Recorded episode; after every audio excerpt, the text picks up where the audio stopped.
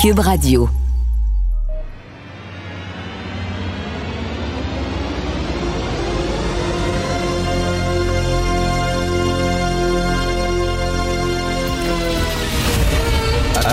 Attention, cette émission est laissée à la discrétion de l'auditeur. Les propos et les opinions peuvent choquer. Peuvent choquer. Oreilles sensibles s'abstenir. Richard Martineau. Martino. Un animateur pas comme les autres. Richard Martineau. Cube Radio. Bon, mercredi, est-ce qu'on est mercredi? Bien oui, le nombril de la semaine. Alors bon, mercredi, merci d'écouter Cube Radio.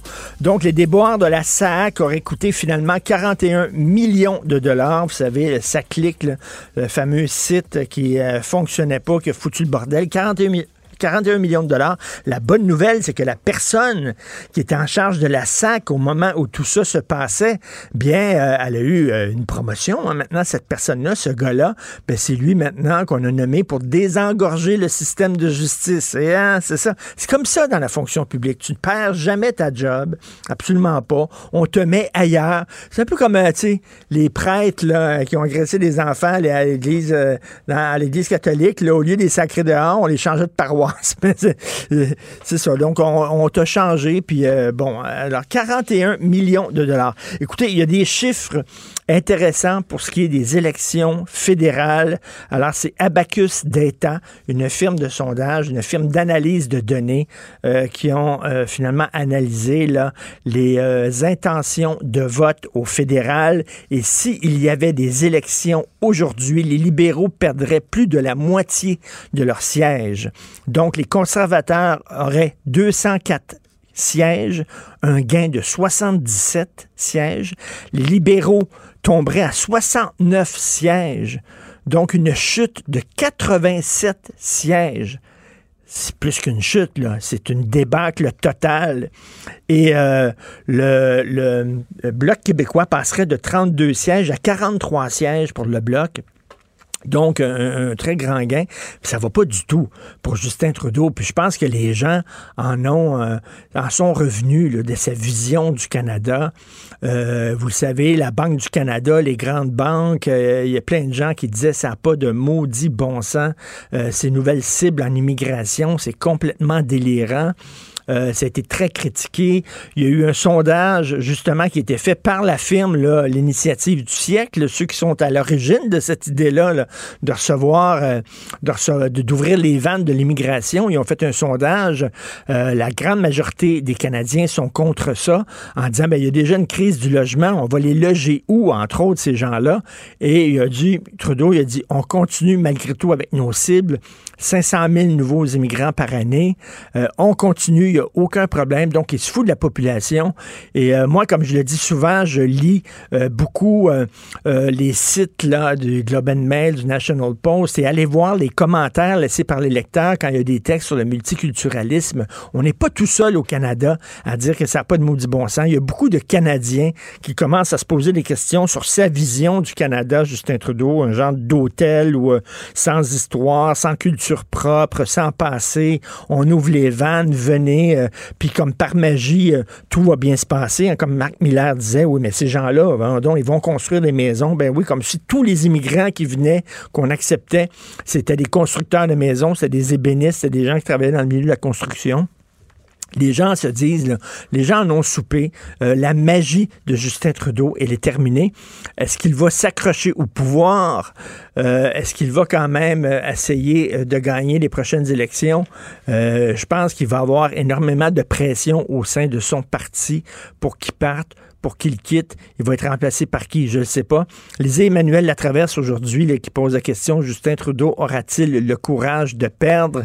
Est-ce qu'il veut vraiment euh, mener son parti à sa perte en disant après moi le déluge ou il va faire preuve un peu euh, de, de, de- d'humilité et il va dire, ben, il est temps que je parte pour le bien de mon parti.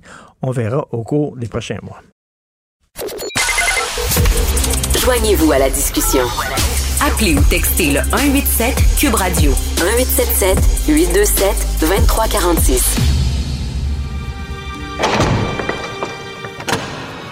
La criminalité, c'est un cycle. Et tu vois, le nouveau procès va se dérouler sans qu'aucun témoin ne se présente à la barre. L'histoire des criminels racontée par l'unique journaliste d'enquête, Félix Séguin. Encore une autre histoire concernant Dominique Olivier. Et ça, Félix, c'est quand même très dommageable parce qu'elle avait été avertie qu'il y avait des dépenses qui étaient vraiment suspectes, douteuses, euh, folichonnes, et euh, elle avait rien fait.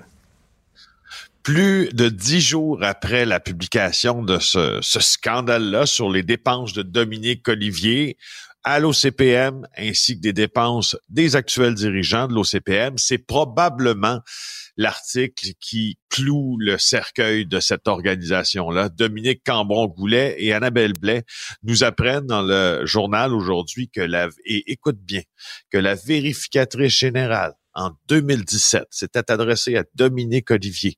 Ce qu'elle lui a dit, il y a un problème de gestion des dépenses de l'OCPM, notamment pour le transport et les restaurants. Et la présidente de l'époque, Dominique Olivier, avait jugé qu'un contrôle plus serré était inapproprié. Ouh, écoute. Attends, ça, ça, ça, veut dire la vérificatrice générale a dit wow, wow, wow, il y a des problèmes. Le trésorier de la ville devrait mettre le nez dans vos affaires. Oui. Et comment Pierre a dit? Allez-vous-en, allez-vous-en. Exact, exact. Écoute, ça, là, c'est, c'est assassin. Assassin. Parce que ça, ce que ça nous prouve, c'est que Dominique Olivier et l'OCPM pensaient être assez indépendants pour virer de bord la vérificatrice générale en disant, écoute, euh, merci, mais non merci. On va s'arranger, nous autres, entre nous. Tu comprends?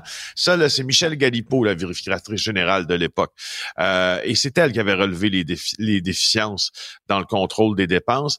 Euh, écoute, euh, mes, deux collègues ont obtenu la lettre datée du 13 septembre 2017 à l'attention de Mme Olivier et son secrétaire général, Luc Doré. Euh, je, je te parle des problèmes. La VG dit que l'OCPM n'exerce, je cite, aucune surveillance, fin de la citation, sur l'organisme, que le trésorier n'approuve aucun document sur les conditions de travail, les augmentations salariales, les contrats significatifs, les comptes de dépenses de direction et les budgets euh, écoute, sais-tu quoi? Je, je dire encore pire que ça. Il y a une très mauvaise, mauvaise idée là, qui émanait de la tête de, de, de Madame Olivier, là, il y a un peu plus de, de trois semaines, quand on, quand on s'est assis avec elle, c'est celle d'essayer de rouler dans la farine des journalistes comme Dominique Cambron-Goulet et Annabelle Blais et accessoirement l'équipe de JE. Parce que faut pas oublier qu'elle nous avait dit que chaque année, la vérificatrice générale regardait toutes les dépenses et n'avait jamais mentionné qu'il y avait un problème. Ben, sais-tu ben, quoi? C'est pas vrai. C'est pas vrai, mais là, la question que tout le monde se pose. c'est pas vrai. C'est pas vrai. Imagine-tu mentir comme ça? T'es la, t'es, t'es, la présidente du comité exécutif. Elle a, elle nous a menti. En pleine face, c'est non seulement ça, mais quand elle, a, quand elle a démissionné, elle a joué à la victime, puis elle a blâmé les journalistes. Est-ce que la mairesse Valérie Plante était au courant des démarches de la vérificatrice générale de la ville et du fait qu'elle s'était fait retourner comme une crêpe par Dominique Olivier? Est-ce que la mairesse le savait? Ben, il y a plein de raisons de penser qu'elle n'était pas au courant parce que l'OCPM, comprends-tu, est un organisme indépendant. Il faudrait pas que personne vienne se mettre le nez là-dedans, pas la mairesse en plus, parce que de, l'OCPM était investi, je te dirais, d'une genre de, de mission, là, mais qui dépassait la, la noblesse de la mission de consulter le public. C'était une mission, oui, de consultation sur des grands projets d'infrastructure, mais en raison de l'indépendance de cet organisme-là du pouvoir politique, ce qui assez logique. Si, le politique vient toujours influencer une consultation publique, pourquoi faire une consultation publique? Le fond de ça, c'est réaliste comme préoccupation. Sauf que on a ajouté, on a, on, a comme cru que parce qu'on était indépendant du politique pour la consultation des Montréalais, on était indépendant du politique, puis de tout le monde, en fait, pour nos dépenses de resto puis de voyage. On, Tu comprends? C'est comme une vue de l'esprit, tout ça. C'est pas vrai. Ça existe pas nulle part des endroits. Ben là, ça existe, manifestement, le dévoiler, mais ça devrait pas exister des endroits où on se cache derrière une indépendance politique nécessaire pour accomplir un bourreau qui est apolitique pour passer des dépenses de resto, de voyage, mobilier puis d'écouteurs. Et Madame, Madame Dominique Olivier se prenait pour Marie-Antoinette, puis elle, ce qu'elle disait à la vérificatrice générale, ce qui se passe à Versailles reste à Versailles, et puis t'as pas d'affaire à mettre ton nez, ton nez, dans nos affaires. Ça se prend pour des monarques, ces gens-là. On n'a pas de compte à rendre à personne. Et tu sais, quand tu es allé interviewer justement euh, les, les, euh, les, patrons euh, de l'Office de consultation publique de Montréal, écoute, ils acceptaient pas que soudainement ah, des journalistes leur posent des questions. Hein. et tu leur disais, ben mais vous êtes un organisme paramunicipal. Paramunicipal, ça veut dire que tu pas totalement indépendant. C'est pas une entreprise privée. Tu es paramunicipal, donc tu as des comptes à rendre au municipal. Bon, exact. Exact. C'est tellement imbriqué dans leur tête, cette notion-là, qu'ils n'ont pas de compte à rendre à personne, que regarde ce que Dominique Olivier écrit à la vérificatrice générale euh, et, Luc, et Luc Doré, qui, lui écrivent en 2007 quand elle dit hm, vos comptes de dépenses, puis etc., vos voyages, ça marche pas. Euh, on, on dit la recommandation du vérificateur général à l'effet que le trésorier de l'Office approuve certaines opérations nous apparaît inappropriée. C'est ça qu'ils écrivent à vérificatrice générale. Et on ajoute, l'Office n'a donc pas effectué une reddition de compte au trésorier de la ville. My God! Euh, tu sais, puis à ce moment-là, Dominique Olivier, elle dit euh, à la vérificatrice générale qu'on est ouvert à rencontrer le trésorier. Et je cite, dans la mesure où ces rencontres n'ont pas pour objet d'exercer un contrôle ou une surveillance. Écoute, ah non, ça se prend pas pour un 7 C'est comme dire, moi je vais, je refuse, mettons que j'ai fait un, coup pendable, tu sais, puis la police me court après, c'est, c'est, euh, écoute, je suis bien prêt à rencontrer la police, sauf si elle me pose pas de questions sur l'acte que je viens de faire. bon, mais, mais mettons, tu es la vérificatrice générale, puis tu reçois cette, cette lettre-là de Mme Olivier qui dit Mêle-toi donc tes crises d'affaires. C'est un peu ce qu'elle disait, là. Euh, Exactement. Tu, fais quoi après? Toi, tu es la vérificatrice générale. Euh, la vérificatrice générale, elle est nommée là par qui? Par, par, la ville de Montréal? Tu te retournes en disant, ben, regardez, là, qu'est-ce qu'elle vient de me dire, là, je sais pas, là. Elle a fait quoi? Elle a dit, ah, ben, coudon, OK, puis elle a pris la lettre de Mme Olivier, puis elle l'a mis dans les fonds de tiroir. Ben, je veux dire, quand tu dis je m'entorche à la vérificatrice générale, ben je veux dire, ça te donne, ça te donne un peu l'idée de, de, tout le reste. Puis, puis c'est peut-être dans cet esprit-là des choses que la commission là, euh, municipale a décidé euh, d'ouvrir euh, une enquête parce que là, il y a TVA Nouvelle, puis Yves Poirier nous, apprenait hier qu'il y avait une enquête ouverte à la suite des actions de Dominique Qualifié. Puis cette plainte-là est acceptée, la commission pourrait rendre Dominique Olivier inhabile à siéger parce que rappelons qu'elle a démissionné de son poste du comité exécutif, mais elle est toujours élue dans l'arrondissement Rosemont, la petite patrie. Elle est toujours membre de la formation politique de Projet de Montréal. Alors, D'ailleurs, ça, c'est une autre affaire que je comprends un peu moins. Tu sais, à Québec, euh, ben, puis à Ottawa aussi, quand il y a des révélations de cette ben ampleur, souvent, les gens vont quitter le caucus, au fond vont quitter la formation politique, vont rester députés. On regarde ce qui est en train de se passer, on tire tout ça au clair.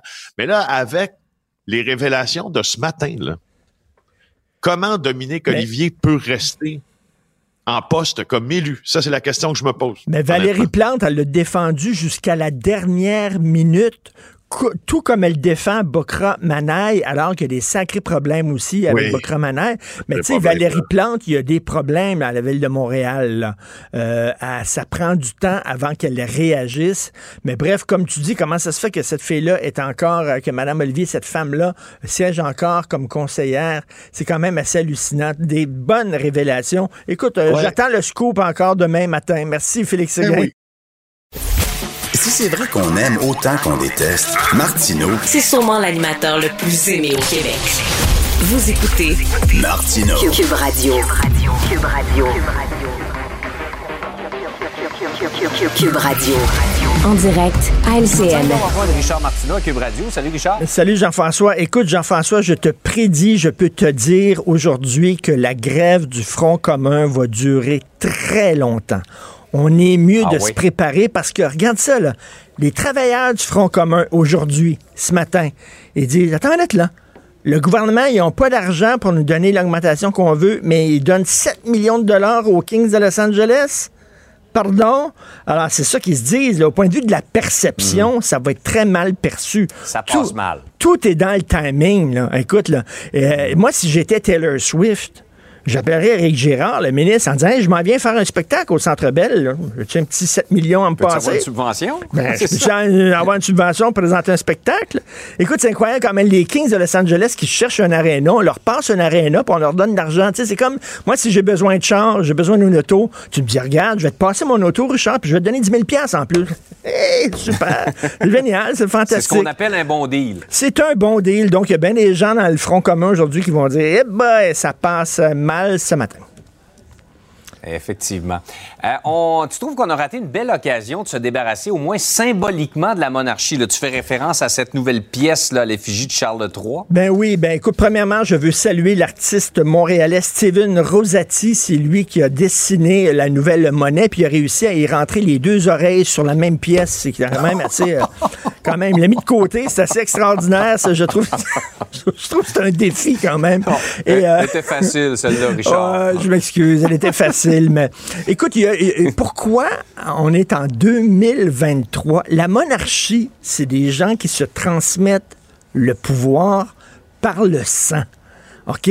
Euh, le, prince Charles III, euh, il, est, roi parce qu'il y a le bon sang dans les veines. Ça n'a pas de mhm. bon sang, comme on peut dire. C'est vraiment une autre époque. On est ailleurs. Il y a plein de pays euh, du Commonwealth qui ont dit, ben là, on va arrêter ça de mettre un monarque d'un pays étranger sur notre propre monnaie. C'est la monnaie du Canada. C'est notre monnaie à nous. On aurait pu mettre, je sais pas, un autochtone, le roi de la patate, le roi du meuble, Michel Richard, qui était la reine de TQS, par exemple, je sais pas, on aurait pu la mettre sur la monnaie. On en a une monarchie, nous aussi. on en a une monarchie. Ou, euh, en Australie, on dit, on ne mettrait pas sur les billets de banque. On va le mettre sur la monnaie. On aurait pu dire, nous autres, on ne met rien que c'est 5 cents pas sur le dollar. Le, 5 cents, ça va être le roi. Mais, mais tu sais, on aurait pu quand même. Euh, Justin Trudeau n'arrête pas de dire que le Canada est un pays transnational, c'est-à-dire on est un pays sans histoire, sans culture, euh, euh, qui est comme né de la cuisse de Jupiter et tout ça. Et il continue quand même à avoir des liens avec la monarchie britannique. Écoute, là, c'est le, chef de l'État canadien, ce n'est pas Justin Trudeau, c'est encore mm-hmm. Charles III. 我 Vraiment, on aurait pu. Il y avait un attachement émotif avec la, reine Elisabeth. Elle était là depuis très longtemps. On disait c'est correct, bon. Mais maintenant, on aurait pu justement prendre nos distances avec la monarchie. On n'est pas tout seul au Québec aussi à dire qu'il est temps qu'on passe à autre chose. il y a beaucoup, beaucoup de Canadiens qui pensent ça aussi. Bref, je pense qu'au point de vue de l'image, ça aurait été bien que Justin Trudeau dise, ben regardez, il aurait fait quoi le monarque? Mettons si on avait dit, là, euh, on met pas votre, euh, votre photo, là, on met pas votre dessin sur notre monnaie. Il aurait fait quoi? Il aurait trépigné un peu. Il aurait pas fait grand-chose. Il aurait cassé deux, trois assiettes, puis après ça, c'est tout. Là. Il n'y avait pas vraiment de prix à payer. Mais non, on est encore les bons petits chiens-chiens, puis on appartient à la monarchie britannique. Malheureusement. Richard, par les temps qui courent avec cette situation tendue euh, qu'on constate en différentes communautés à Montréal, notamment juives et musulmanes, avec ce qui se passe euh, en, Israël, euh, la, responsable de la lutte contre le racisme est souvent, on demande son intervention, mais là, il y, a des gens qui demandent qu'elle démissionne carrément. Oui, c'est ça. Écoute, c'est Bokra Manaï. Elle est responsable, commissaire de la lutte contre le racisme, tous les racismes à la ville de Montréal. Elle devrait être au-dessus de la mêlée. Euh, Jean-François. Les tensions sont extrêmement euh, vives entre euh, les clans pro-Palestine, pro-Israël.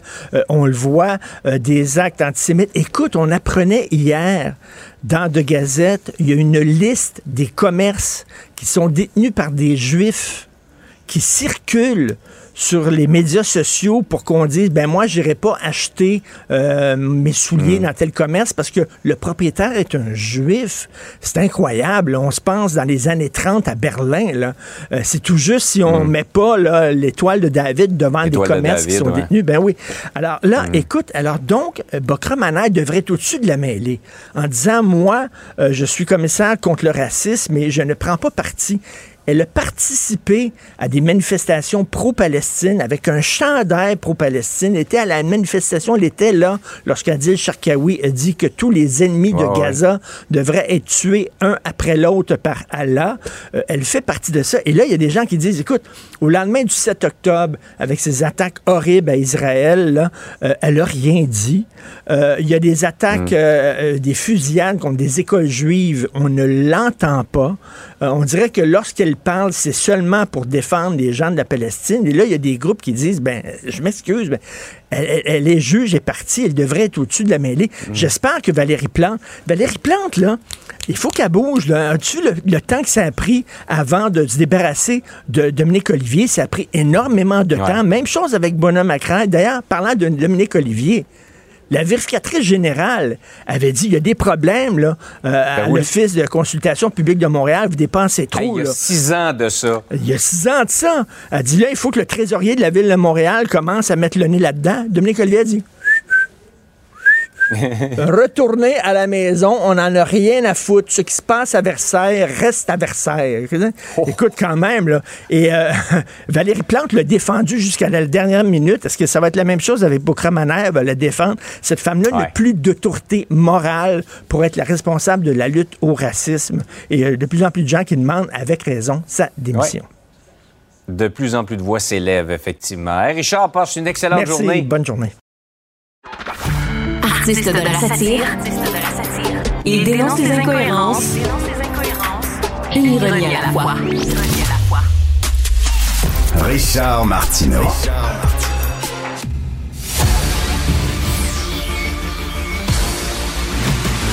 Jean-François Lisée. On va juste dire qu'on est d'accord. Thomas Mulcair. Je te donne 100% raison. La rencontre. C'est vraiment une gaffe majeure. Tu viens de changer de position. Ce qui est bon pour Pitou est bon pour Minou. La rencontre. Lisée. Mulcair. Tom, est-ce que tu vas aller voir les Kings de Los Angeles à Québec? tu sais, Richard, OK, on est dans le même business tous les trois. On regarde, on a beaucoup d'expérience à nous trois, on analyse, on commente. Mais sincèrement, il y a des moments où la paume de ta main sur le front, tu te dis, ils ont pas fait ça. C'est pas vrai. On a discuté une couple de fois cette semaine du 30% d'augmentation que les députés se sont votés au printemps. Moi, j'étais plutôt d'accord qu'ils se rapprochent de ce qui est payé à Ottawa parce que les deux jobs, je les connais. Ça travaille aussi fort, si pas plus, à l'Assemblée nationale. Mais toutes sortes de raisons indiquaient que c'était peut-être pas brillant de le faire avant la négociation avec le Front commun. Voilà que c'est en train de les rattraper. Ce truc hier, j'ai dit en ondes, j'étais à la, chute avec ton collègue, j'ai dit, tu vas voir, ça va tout de suite et les syndicats vont dire, ah, ben, ah oui, t'as pas d'argent. La semaine dernière, tu disais que tu n'avais pas un le, le, le, pantry était vide, là, il ne restait plus rien, rien, rien. Là, tout d'un coup, pour un sport qui est joué par des millionnaires, tous, il n'y a pas un joueur de la Ligue nationale qui est pas, de, de la Ligue nationale de hockey qui est pas millionnaire, qui jouent tous pour des propriétaires qui sont tous milliardaire. On va prendre 7 millions de dollars de, l'argent des payeurs de taxes. On va pas le donner euh, au club des petits déjeuners pour les enfants québécois qui vont à l'école sans, sans avoir mangé. Non, non, non. On va le donner à ces messieurs-là pour qu'ils viennent jouer deux matchs d'exhibition pré-saison à Québec. Moi, je suis content qu'on montre l'utilité et la capacité, ça va être rempli à bord du centre Vidéotron. Mais sincèrement, j'aurais voulu être une mouche sur le mur de la discussion où le gars dit Ouais, je vais me racheter à Québec.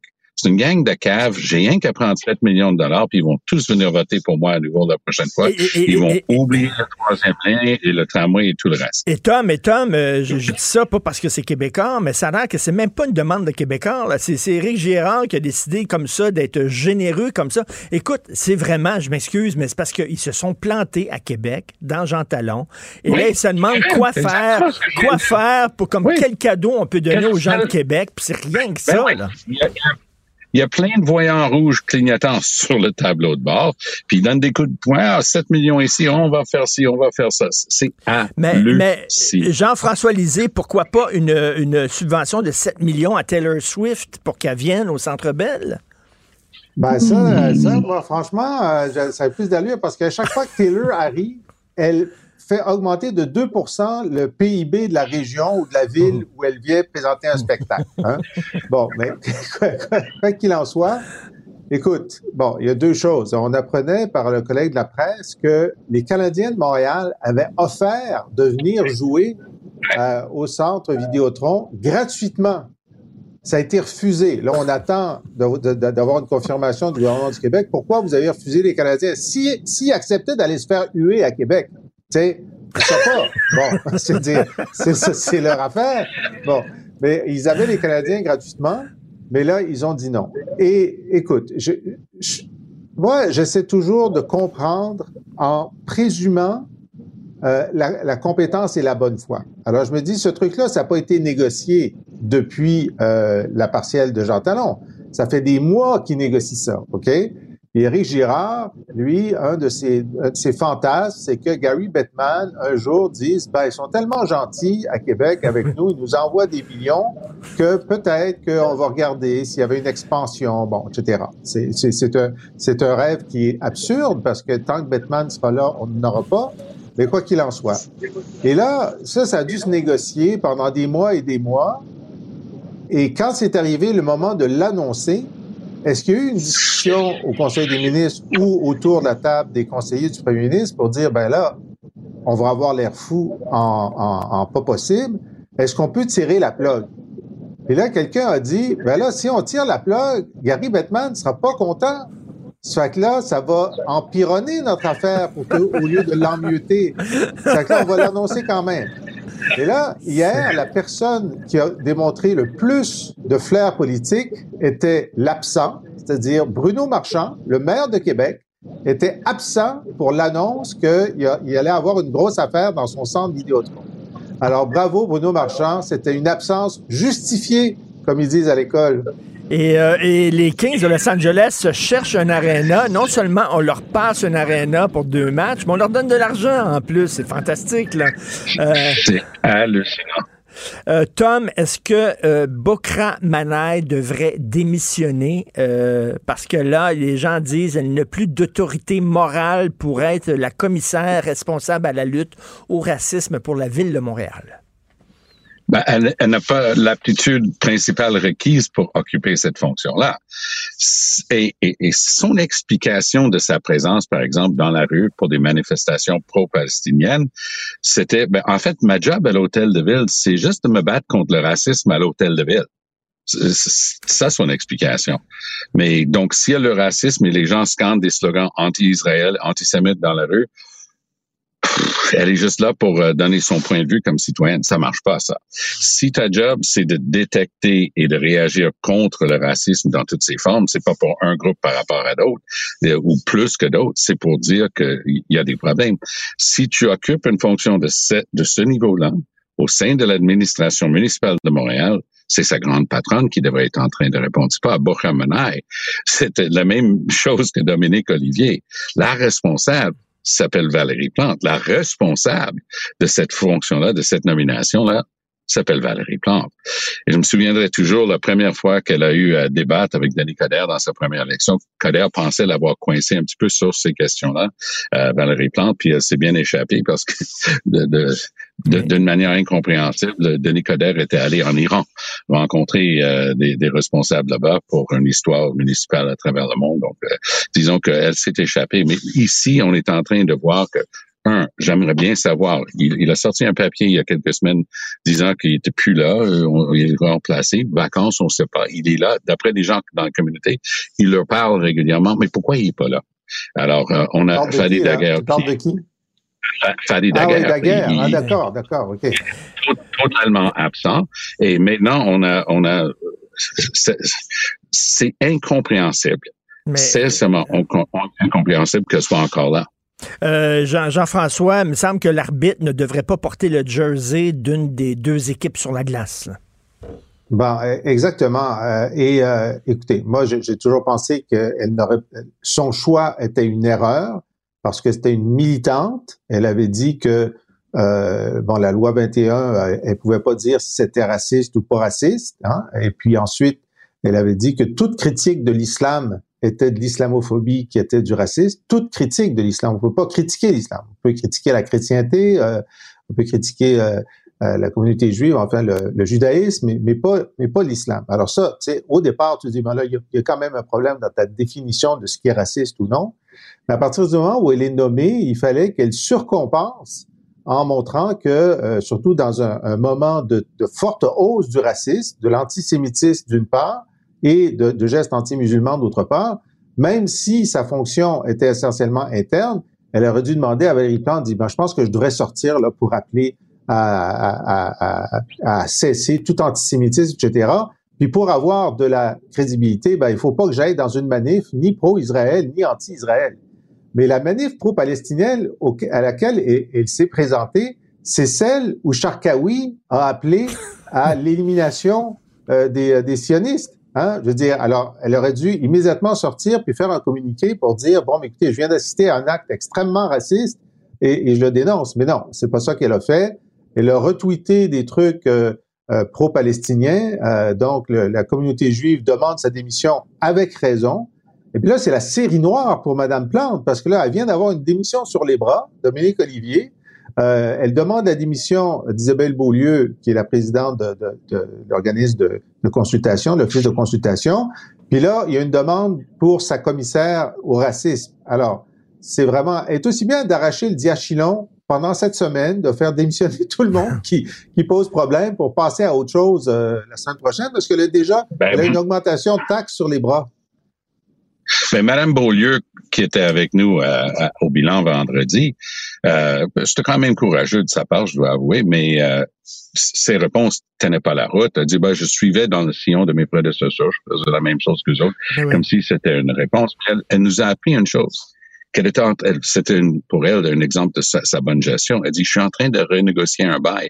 Je veux des nouveaux locaux moins chers. Moi, j'ai une solution à cette négociation. Plus de bail, parce que plus d'office de consultation. C'est très simple. Et même chose pour euh, la, la, fonction de Bokamanaï. Merci, merci, OK, très bien. Les élus vont être responsables autour de la table du conseil de la ville de ces deux dossiers-là. On a une grosse consultation, on va nommer quelqu'un pour le mener. On a un problème, on va y répondre. Mais arrêtons d'inventer ces, fonctions-là pour faire plaisir aux uns ou aux autres et qu'on apprend, c'est gérer tout croche. Euh, Jean-François, la, confrontation entre les pro-palestiniens et ceux qui ont tendance à défendre Israël, on dirait que c'est gauche-droite. Hein. Les gens de gauche sont très pro-Palestine, les gens plus à droite sont très pro-Israël. Est-ce que tu, tu ferais ça, toi, comme analyse? Sauf en Israël.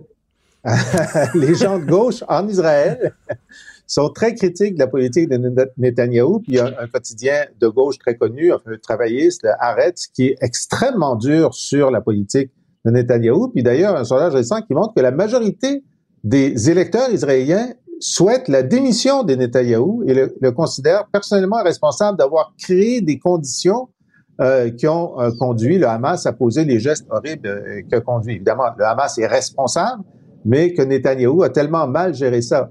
Alors, et tu sais, il y a cette blague extraordinaire. Quelle est la différence entre l'extrême droite en Israël et toutes les autres extrêmes droites au monde? L'extrême droite en Israël est la seule à ne pas être antisémite.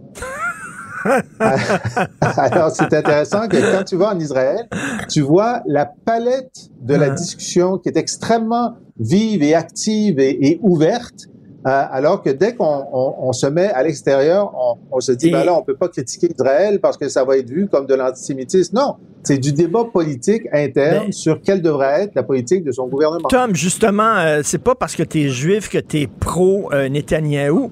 Euh, d'ailleurs, on en a parlé hier avec Jean-François, tu pas là, mais un journaliste qu'on aime beaucoup, bien sûr, Aaron Derfel, dans De Gazette, très grand journaliste, qui nous a appris qu'il y a une liste des commerces détenus par des juifs à Montréal qui circulent sur Internet. Et les gens utilisent ça en disant, ben là, j'irai pas dans tel commerce, je n'irai pas dans tel resto parce que les propriétaires sont des juifs. C'est inquiétant. Là. Oui, et ça prend, ça prend des voix au plus haut niveau, des voix fortes. Disons, la mairesse de Montréal, aujourd'hui, elle va dire jusqu'à quel point tous ces commerces-là vont être taxés davantage, mais ce serait bien quand même qu'elle dise que c'est intolérable inadmissible, inacceptable dans une société libre, démocratique, qui respecte les droits de tout le monde. Ça, ça renvoie à Kristallnacht, euh, un truc comme ça. Alors, oui, et, il faut pas perdre de vue, si on est en train de parler de, de Bibi, de Netanyahu, que aujourd'hui même, le, euh, le premier ministre d'Israël, Benjamin Netanyahu, a vertement critiqué Justin Trudeau. Alors, je me permettais d'opiner dans un autre forum où j'étais récemment aujourd'hui. Pas sûr que ça lui fait du mal à Trudeau, parce qu'il a 23 membres de son caucus et ainsi de suite euh, qui, qui ont signé un papier demandant tout simplement un cessez-le-feu, et on sait ce que ça voudrait dire. Et euh, j'ai appris que l'ancien premier ministre et l'actuel chef de l'opposition aussi critiqué très ouvertement euh, euh, Trudeau. Et Herzog, de, de, très respecté président, pense un peu une fonction comme gouverneur général, sauf avec un rôle plus actif dans le domaine politique. Et, Herzog, de famille, très respecté, lui-même très respecté. Euh, lui aussi, il, a dit déjà euh, des, choses très désobligeantes sur la, la sortie de Trudeau. Et c'est lui qui a fait reculer Macron quand Macron s'est aventuré. Donc, ça prend des voix au plus haut niveau, justement, pour que les gens réalisent la gravité de la situation. Jean-François, la monnaie euh, canadienne. Ah, euh, oui, je vais te parler de, je vais te parler de Charles, mais juste là-dessus, là, moi, la semaine dernière, j'étais de ceux qui demandaient un cessez-le-feu. Et puis hier, Justin Trudeau a demandé une pause. Mais là, écoute, l'armée israélienne est en train d'entrer dans les tunnels du Hamas en dessous de l'hôpital. C'est pas le temps d'arrêter, là. C'est plus le temps. Ça aurait été le temps il y a, il y a, une semaine avant qu'il y ait trop de, de civils. Mais là, ils sont en train de finir la job. C'est que là, je dis, ben, écoutez, euh, prenez encore trois, quatre jours, finissez la job, puis ensuite, on arrêtera. Alors, je trouve que le, moment de l'appel de Trudeau était complètement déphasé face à la réalité. Euh, Est-ce que, bon, Charles III, euh, sur la monnaie, qu'est-ce que tu en penses? Ben, moi, je pense que c'est excellent parce qu'en tant qu'indépendantiste, tous les jours, les gens vont regarder leur petit change, puis vont dire, ouais, avoir René Lévesque là-dessus à la place, ça serait une bonne idée. Alors, j'applaudis l'inconscience, l'aplabantrisme monarchiste du gouvernement Trudeau qui n'ont pas été capables d'utiliser ce moment-là pour mettre des grandes figures canadiennes, pour faire donc la, la, la, de la propagande pro-canadienne sur les 2 dollars puis les 1 dollar ils ont décidé de faire la propagande indépendantiste en mettant le monarque le plus détesté de notre histoire. Je les remercie au nom de tous les indépendantistes du Québec. Tom. Jean-François, tourne ta tête un petit peu à droite, Jean-François. Si on va mettre des souverainistes, tourne ta tête. Je veux juste voir de quoi tu vas avoir l'air de profil sur la pièce. Ça peut ressembler un petit peu à ça quand même. Mais euh, je, pense, je pense que, que Trudeau, non, à force, derrière moi, là. je crois qu'à à force d'essayer d'être tout pour tout le monde tout le temps, il y a des choses qui rattrapent quelqu'un comme Justin Trudeau parce qu'il faut quand même avoir un gouverneur. Il faut savoir par quelle étoile on se dirige. Et lui, par exemple, l'histoire cette semaine euh, d'une association musulmane très importante au Canada qui aurait selon l'analyse qui a été faite par plusieurs médias maintenant, aurait eu des accointances avec des, des gens qui pourraient justement avoir dirigé de l'argent vers Hamas. Et je me souviens quand M. Trudeau était allé voir ce groupe-là pour un événement euh, annuel, moi j'avais déjà eu des avertissements, fait très attention. Euh, J'étais chef de l'opposition à l'époque. M. Trudeau est allé parce que lui, il, il courtisait comme tout le monde, hein, on est en politique, tous les groupes qui pouvaient. Mais c'est en train de le rattraper de ce côté-là. Avec la communauté juive, c'est en train de le rattraper, là. C'est pas drôle mm. pour lui de se faire, de se faire par Netanyahu. Peut-être il peut le porter comme badge d'honneur. Mais de se faire paix par tout le monde, toutes les partis politiques et éventuellement le président Herzog, parce qu'on me dit que Herzog doit sortir là-dessus aujourd'hui. Oups là, on est dans une, une autre catégorie. Donc, les gens qui essaient de jouer à ça, pense Valérie Plante est dans la même catégorie. C'est quoi tes principes de base? Tu dis que tu veux lutter contre le racisme. Très bien. Mais la personne que tu as mis assiste à des trucs où il y a plein de racistes autour, puis elle dit que c'est pas rapport avec sa job? Vraiment? C'est ça tes principes? Alors moi, j'ai l'impression que, comme on dit en anglais, the chickens are coming home to roost. Hein? Il, y a, des comptes à rendre de, la part des deux, puis c'est en train de, de réveiller bien du monde sur, Trudeau et sur ses acquaintances. tu veux dire que même les poulets, maintenant, sont contre Trudeau, mais là, c'est terrible. ben, même les, on, s'approche de Noël, même les dindes sont contre les dindes. Merci beaucoup à vous deux. On se reparle demain. Bonne journée. Joignez-vous à la discussion. Appelez ou textez le 187 Cube Radio 1877 827 2346. Je te rappellerai que 1,3 milliard, 44 milliards de dollars. C'est beaucoup, beaucoup d'argent. À partir de cet événement-là, il y a eu un point de bascule. Un directeur de la section argent, pas comme les autres. Yves Daou. Voyage, voyage.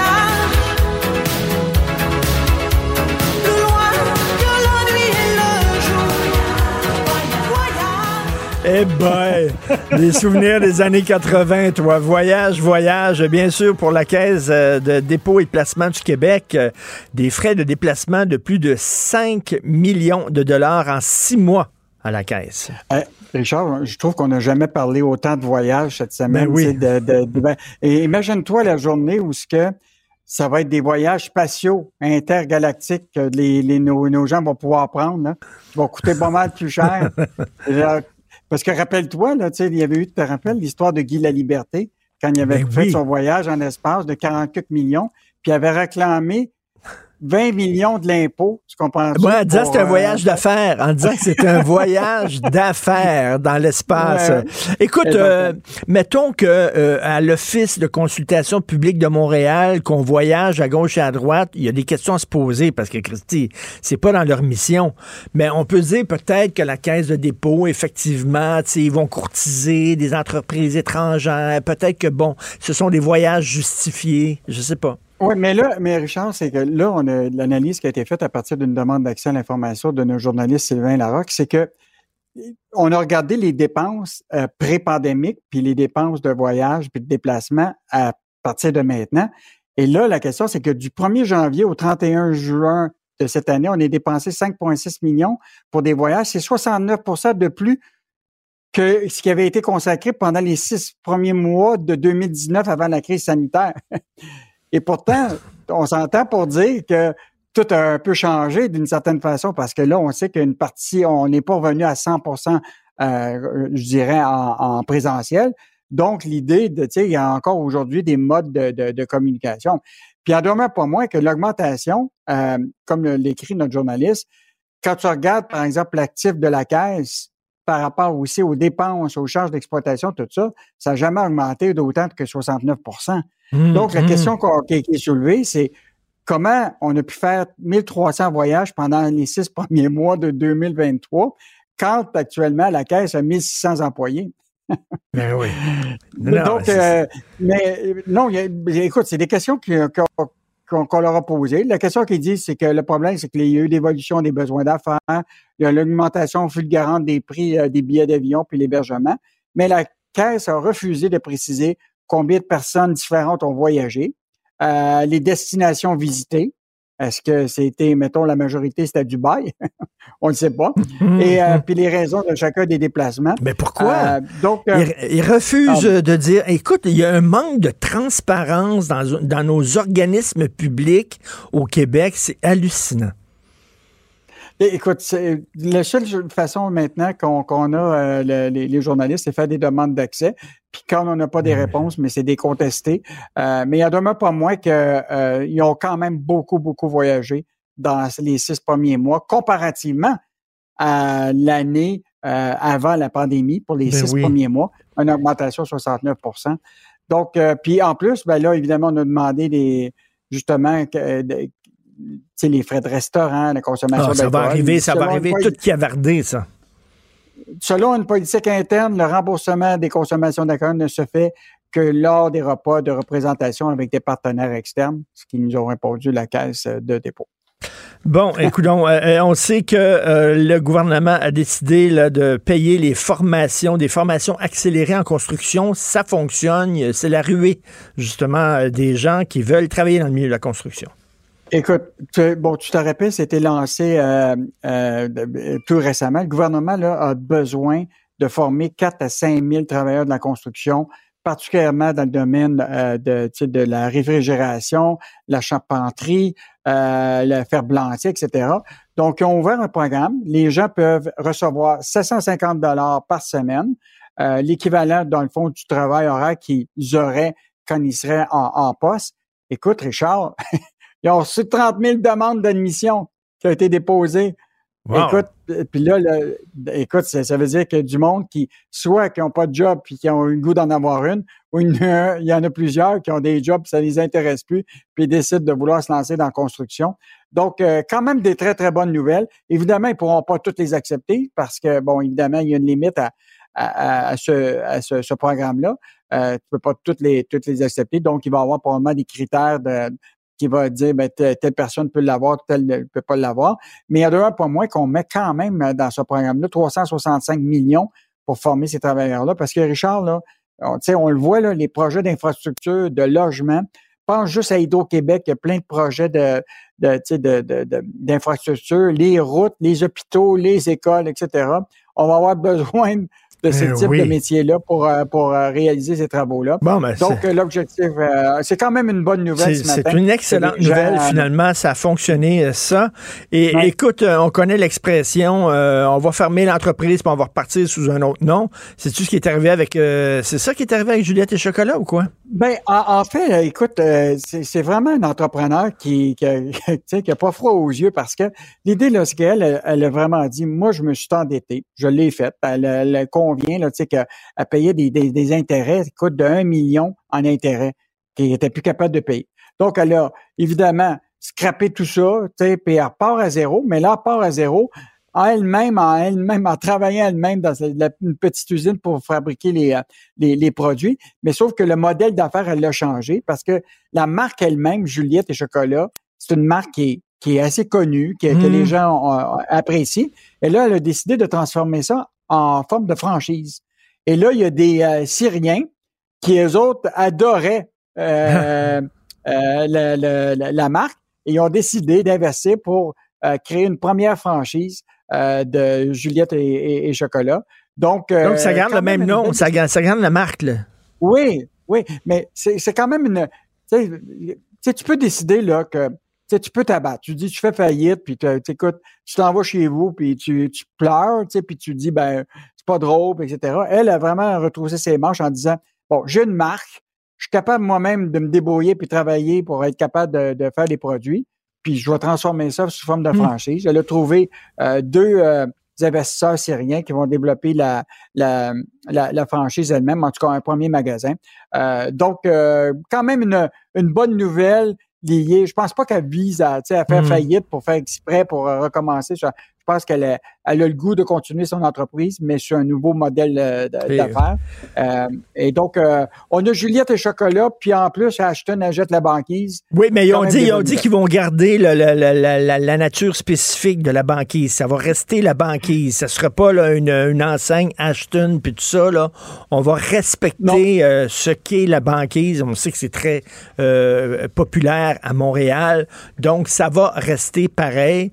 Mais donc, ils vont pouvoir quand même peut-être euh, offrir encore plus de, diversité de poutine. Je sais pas combien ils vendent. Je pense qu'il y a 100 sortes de poutine là-bas.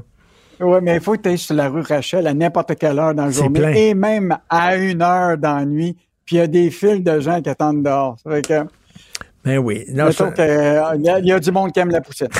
Tout à fait. Merci beaucoup. Pas Poutine, la Poutine. Merci, on se reparle demain. Bonne journée. Richard Martineau. Plongé dans l'actualité avec des observateurs qui pensent à contre-courant. Vous savez que la loi 21 sur la laïcité est considérée comme raciste et islamophobe par de nombreux Canadiens. Et là, il y a un paquet de villes au Canada, Brampton, Calgary, Kingston, London, Toronto, Victoria, Winnipeg, qui ont décidé de financer des groupes qui allaient contester euh, la validité de la loi 21 euh, euh, dans les cours de justice canadiennes. Et là, on se demande, qu'est-ce que ces villes-là, comment c'est qu'ils prennent une partie de leur budget pour contester une loi québécoise qui est appuyée par la majorité des Québécois? Ça n'a juste pas de maudit bon sens. Il y a eu des développements récemment. Nous allons en parler avec M. Daniel Turp, qui est président de Droit collectif Québec. Bonjour, M. Turp. Bonjour, M. Martineau. c'est vrai que c'était quand même assez particulier que des villes canadiennes se mêlent de la politique du Québec. En effet, puis euh, c'est des recours euh, au Québec devant nos tribunaux. Ah, devant nos tribunaux. C'est devant nos tribunaux parce qu'ils veulent financer les avocats du Conseil canadien des musulmans, puis du World Sikh Organization of Canada, l'Association canadienne des libertés civiles, qui plaident devant nos tribunaux que notre loi sur la laïcité est contraire aux, chartes, à la charte canadienne qui a été imposée au Québec en passant. Là. Alors donc, euh, comme vous le dites, il y a eu un développement intéressant parce qu'on a soutenu quelqu'un qui a contesté le droit de Toronto de, de financer ça et on a gagné. Eh, bravo! Bravo, vous avez gagné. Donc, la ville de Toronto, on, a dit finalement, elle n'a pas le droit de financer ces groupes-là qui vont aller contester une loi québécoise devant nos tribunaux. Exactement. Le, tribunal ontarien a dit que c'est un règlement ultra vires, nul, que Toronto avait pas le droit d'investir, imaginez-vous, 100 000 dollars pour euh, demander à des avocats de déclarer que cette loi ou ce règlement euh, ou la loi sur la, loi 21 était inconstitutionnelle. Alors donc c'est quand même euh, une belle victoire de personnes qui disent, hey, regardez là devriez pas vous mêler de ça. Puis c'est ce que le tribunal a dit d'ailleurs. Le tribunal a dit vous devriez pas vous mêler de ça là. Ben oui, alors donc c'est un citoyen qui contestait justement la décision de Toronto euh, de donner 100 000 dollars à ces organismes-là. Citoyen Louis Labrec, euh, lui, euh, ben, il avait des frais encourus. J'imagine vous étiez, vous l'aviez aidé financièrement à contester cette décision du Conseil municipal de Toronto. Ça coûtait 15 000 dollars, ça, la contestation. ces frais vont être remboursés par la ville de Toronto? Oui, parce que le tribunal a condamné la ville de Toronto au dépens 15 000 ben. dollars. Et euh, il va probablement nous en rester un peu, là, droit collectif Québec, pour euh, continuer certains recours. Euh, et je, je, veux quand même souligner que c'est un recours qui avait été imaginé par Frédéric hmm. Bastien. Hein? Hmm. Le regretté Frédéric Bastien, cet homme qui avait du culot là, et qui avait nous avait amené à droit collectif à soutenir cette personne en embauchant un avocat de, Toronto. Alors, il y avait du flair parce que il pensait qu'un tribunal euh, ontarien euh, que c'est pas euh, permis de faire ça, puis il avait bien raison. Le tribunal lui a donné, il nous a donné raison. C'était quoi la justification de la ville de Toronto de se mêler de nos affaires? Ben, c'est parce que, tu sais, on, euh, on est dans un pays multiculturel, dans un pays qui respecte la, liberté de religion. C'était des arguments de ce type-là qui disaient que Toronto est une ville exemplaire à cet ben égard-là et donc euh, le Québec devrait l'être de la même façon. Et le, tribunal a rejeté ça en disant, écoutez, une loi québécoise, ça s'applique pas aux gens de Toronto, puis elle n'a pas de portée extraterritoriale. Donc, vous aviez tort de vouloir euh, verser 100 000 dollars. Ils l'avaient pas fait. Ils n'ont pas versé le 100 000 dollars, mais là, ils ne verseront pas. Ils n'ont pas le droit.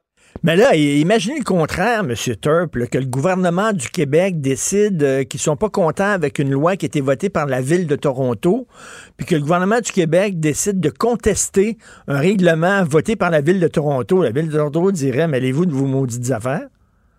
Ben, je pense bien, oui. Puis, euh, écoutez, une des choses qui est intéressante, c'est que, comme vous l'avez souligné, il y a, il y a dix autres villes qui ben ont, financé ou veulent financer. Et, c'est à hauteur, là, à part les 100 000 dollars de Toronto, il y a 419 500 autres dollars qui ont été promis aux avocats de ces organisations qui contestent notre loi 21. Alors, nous, à droit collectif, là, on s'apprête à écrire à toutes ces villes puis leur dire vous n'avez pas le droit de faire ça, c'est illégal.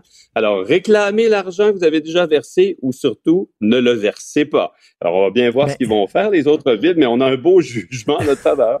Ben oui, ben là le jugement vous a donné raison pour Toronto.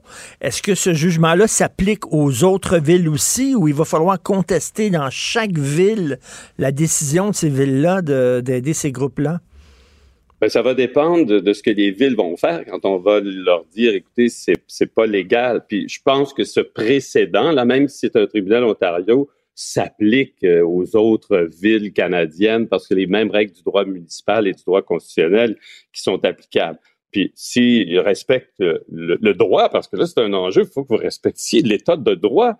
Et s'ils ne respectent pas, ben c'est là qu'on va envisager éventuellement de prendre des recours dans toutes ces autres villes. Puis euh, regardez, on lésinera pas là, parce que c'est quelque chose qui est une question de principe. Ben ce qu'on fait au Québec, les lois du Québec là, ça appartient aux Québécois. Et, notre Assemblée, comme vous l'avez dit, a voté très majoritairement cette loi-là. Puis les villes canadiennes ne devraient pas financer des recours contre la loi. Mais écoutez, c'est quel mépris. C'est comme si euh, les conseillers municipaux de Toronto disaient euh, les Québécois sont pas assez intelligents pour se gérer eux-mêmes on va les aider, nous autres, parce qu'ils prennent des mauvaises décisions. Euh, donc, euh, on va se mêler de leurs affaires. Euh, on va les mettre sous tutelle. Quelle condescendance quand même.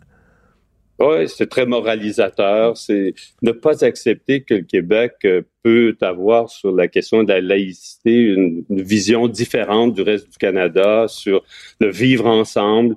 Et, nous, on, a fait euh, des débats sérieux là-dessus, puis on a adopté une loi, puis là, elle est contestée aussi. Vous savez, il y a des multiples recours devant les tribunaux, puis là, on attend un jugement de la, Cour euh, d'appel du Québec. Puis, euh, tu sais, le droit collectif, là, on, on, risque de vouloir aussi intervenir là lorsqu'il y aura des décisions sur, sur la loi au niveau de la Cour suprême, parce qu'il y a beaucoup d'arguments qui veulent que c'est une loi qui est constitutionnel, puis on a limité des droits correctement, ou on a utilisé la clause de suprématie parlementaire, puis qu'on a dit au Québec, sur ces questions-là, le dernier mot appartient à nos députés et pas aux juges de la Cour suprême. Ben, tout à fait. Quand ça va se dérouler, c'est le fameux combat où euh, la loi 21 devra se défendre devant la Cour suprême au Canada, ça va être quand? Est-ce que ça va être en 2024? Ben, on attend un, jugement de la Cour d'appel qui tarde à venir d'ailleurs. Il doit y avoir euh, des gros débats entre les juges qui ont entendu l'affaire en appel et euh, selon le, le, jugement de la Cour d'appel, ben, la Cour suprême pourra probablement ou sera saisie par une des parties, là, soit euh, ceux qui contestent, ils sont pas contents de la décision de la Cour d'appel ou le procureur général du Québec. Et donc, moi, je pense que ça va aller devant la Cour suprême. Si la, Cour d'appel rend un jugement de, cette année, elle devrait, là, ça fait presque un an. Puis, ben en principe, ça devrait être six mois. Et, là, euh, je pense qu'on peut penser qu'il y aura un appel et que la Cour suprême va autoriser l'appel parce que c'est une question importante probablement pour ces juges. 25, 26, ça peut être long, là, ça peut être long. C'est trop long parce que cette loi mérite d'être appliquée. Elle a été adoptée par nos parlementaires, là, et, ben c'est eux qui sur ces questions-là, devrait avoir le dernier mot. Et vous êtes président d'un groupe qui, s'appelle Droit collectif Québec. Et c'est intéressant ça, parce qu'on sait qu'au Canada, ce sont les droits individuels. Hein. On ne reconnaît pas les droits collectifs. C'était l'idée de Trudeau Père, ça, de noyer les droits collectifs dans les droits individuels. Les droits collectifs Québec dit non. Euh, la majorité francophone au Québec a le droit de défendre ses droits. Tout à fait. C'est une très belle initiative d'Étienne euh, Alexis Boucher, qui est un ancien député de l'Assemblée nationale d'ailleurs, euh, et, qui a rassemblé un certain nombre de personnes. Et, on travaillait avec Frédéric Bastien. Puis on a pris d'ailleurs euh, on a pris sa relève là parce qu'il avait d'autres recours. Puis là maintenant, on, a créé même un fonds Frédéric Bastien et, on, va faire d'autres recours. Euh, et, donc, oui, c'est une bonne idée. Puis d'ailleurs, euh, c'est quelque chose à, mentionner. La loi sur la laïcité là qu'on a adoptée, euh, elle mentionne les droits collectifs. C'est la première fois là où au Québec on met dans le préambule de la de la loi sur la laïcité, une référence au droit collectif, ce qui a été aussi fait dans la loi 96, là, hmm. qui a modifié la charte de la langue française. Il y a une référence au droit collectif. Alors, au Québec, là, de toute évidence, notre Assemblée nationale a décidé que ça existait des droits collectifs hmm. et que parfois, les droits individuels doivent euh, se conformer à des droits collectifs. Tout n'est pas droits individuels. Le peuple québécois a des droits collectifs, puis il faut leur donner de l'importance. Ben, bravo, belle victoire. Et euh, écoutez, je vous remercie. Euh, Frédéric Bastien est un ami personnel. Il me manque énormément. Il est disparu très jeune, trop jeune. Et je suis content que, grâce à des gens comme vous, son héritage continue, puis encore des gens qui continuent à défendre justement les droits du Québec. Merci Merci beaucoup, M. Daniel Turp, président de Droit collectif Québec. On lui a fait un bel hommage d'ailleurs à Frédéric la semaine dernière ah dans un colloque de l'Institut de recherche du Québec en présence de sa mère, de son frère. Et, ah. et vraiment, nous euh, pensons vouloir et devoir continuer de, de, poursuivre le travail de Frédéric. Merci beaucoup, M. Turp. Tant mieux. Une bonne nouvelle. Prie. Au revoir. Au revoir. Martino. Le cauchemar de tous les woke.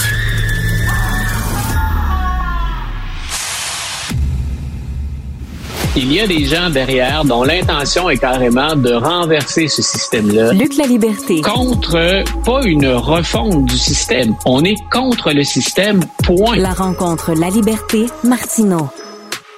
Hey, euh, une rencontre entre Biden et le président chinois à San Francisco. Est-ce que ça va être dans le quartier chinois de San Francisco, ça? la plus grosse communauté ben chinoise euh, hors de la Chine, ben euh, puis d'ailleurs, tiens, si jamais vous passez par San Francisco un de ces jours, visite culturelle, visite historique particulièrement riche et intéressante. Et si vous comparez ça avec le Chinatown de New York, il n'y a pas beaucoup de points de comparaison finalement. Ils sont très différents. Parenthèse culturelle, on referme. Donc oui, Xi Jinping se présente. Il c'est rare, de plus en plus rare que Biden et Xi Jinping se parlent euh, directement et non pas par euh, responsable de, la diplomatie ou même militaire interposé. Euh, on se demande ce qui va émaner de tout ça. on a convenu déjà qu'il n'y aurait pas de déclaration commune à la fin de cette rencontre-là. Quand il y a un sommet ou une rencontre, souvent on dit ben, quel va être le communiqué de presse, quel message passe-t-on? On ne s'attend pas à grand-chose de ce côté-là. et il y a des, aux États-Unis, à tout le moins dans les perceptions, il y a du pour et du contre. Parce qu'on se rend compte que du côté chinois, si on regarde les médias, puis essentiellement, ce sont des médias qui relaient le message du gouvernement, ce sont des médias d'État, on présente ça sous un jour favorable et même sous, sous le jour de Xi Jinping a une relation hein, depuis longtemps dans sa vie avec les États-Unis, puis on peut miser là-dessus. Il y en a plusieurs qui se disent, comment se fait-il soudainement qu'en Chine, les médias relaient un, message plus positif, même presque jovialiste de la, position américaine, il y en a qui craignent que ce soit un piège pour Joe Biden.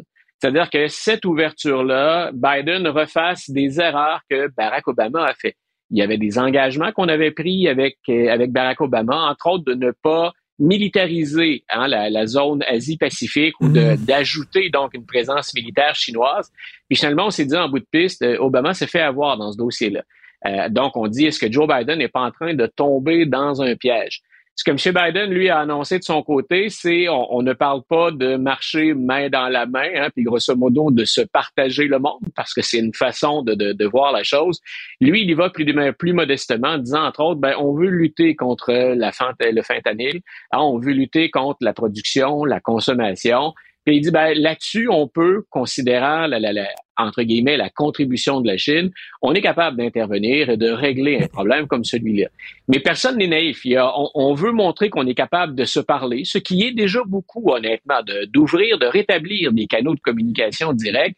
Mais personne n'est dupe. Ce qu'on voudrait tous savoir, c'est que vont-ils se dire des affaires du monde? Que vont-ils se dire sur l'Ukraine? Mais que vont-ils se dire surtout sur la question de Taïwan? Tout à fait. Écoute, euh, la Chine, le président chinois est allé euh, visiter Poutine il y a très peu de temps. Euh, on dirait que la Chine souffle le froid et le chaud. D'un côté, on se rapproche de la Russie, qui est un, ennemi des, États-Unis. De l'autre, on sait, on sait jouer copain-copain avec les Américains. Est-ce que c'est un, ce sont des faux amis, le régime chinois? Autant les Américains souhaitent placer leur pion à l'échelle de la planète, puis d'ailleurs, hein, on en a parlé de ça assez régulièrement, on l'a rappelé en tout cas parce que Biden a été distrait de ce qu'il s'était donné comme mission principale, qui était justement de repositionner les États-Unis, puis de revoir ou euh, de solidifier des alliances dans la zone Asie-Pacifique. M. Biden a été détourné de ça. Les États-Unis l'ont été, bien sûr, en raison de l'invasion de l'Ukraine, puis plus récemment euh, de cette lutte à finir entre Israël et le Hamas. Mais euh, donc, M. Biden essaie de repositionner les États-Unis. Xi Jinping réagit de la même façon.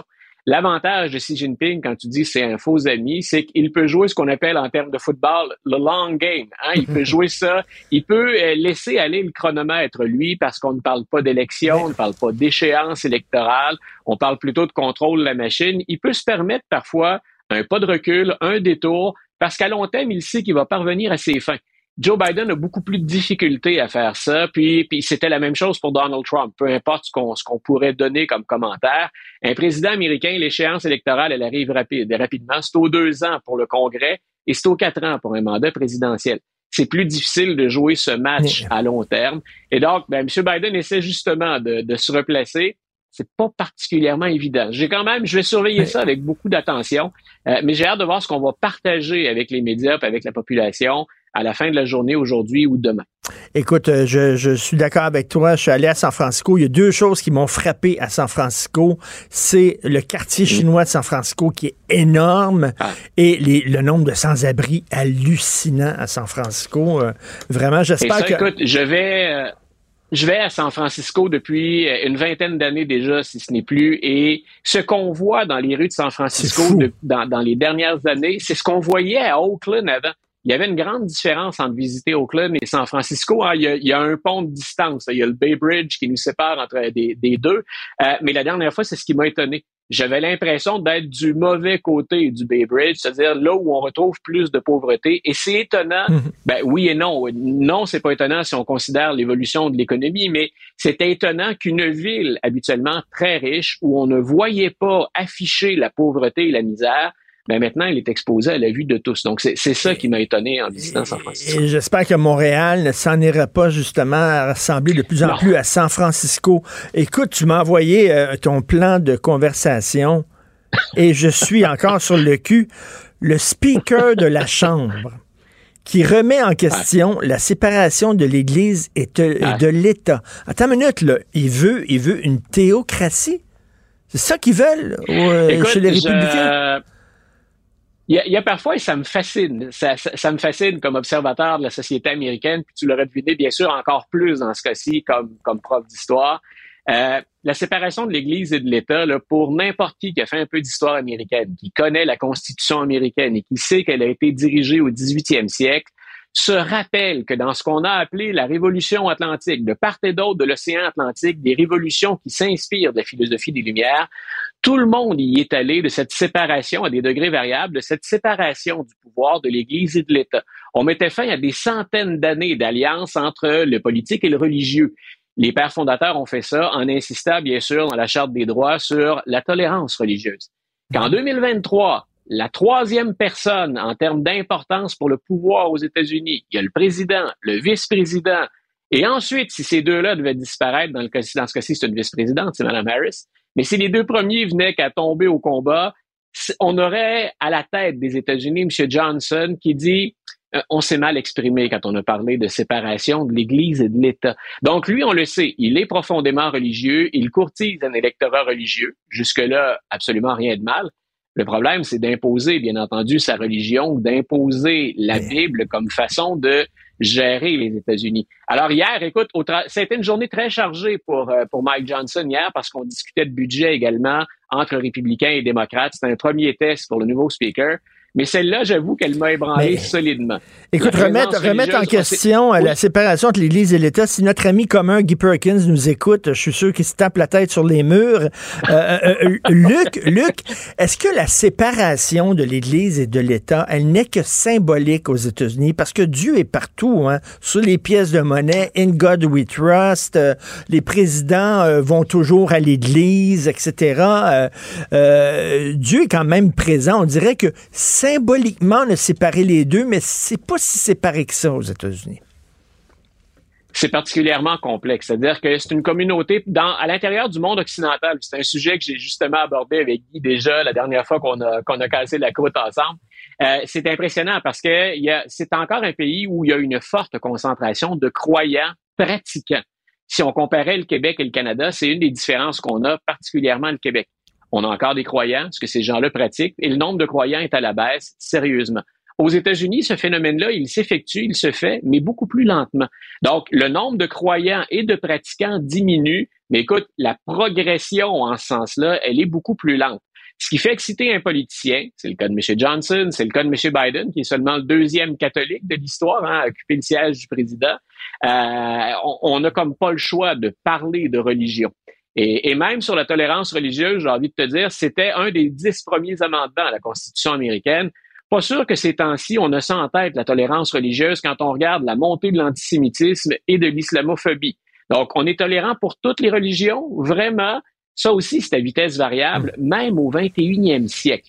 Mais là où ça m'inquiète, je répète, c'est habituellement, on sait qu'il y a des politiciens qui vont courtiser cette droite hmm. morale et religieuse. Donald Trump le fait. C'est une partie de la population qui l'a porté au pouvoir. Mais entre s'adresser à ces gens-là et dire je partage vos valeurs et faire tomber ce mur, aussi fragile hein, ou mince peut-il être, faire tomber ce mur-là, c'est assez étonnant. Et ça va avec les, courants historiques. Quand tu référais tout à l'heure à God We, God We Trust, faut se rappeler que cette devise-là en remplaçait une autre qui était de plusieurs uns euh, et pluribus unum. Et en fait, ça s'est fait sous Dwight Eisenhower après la Deuxième Guerre.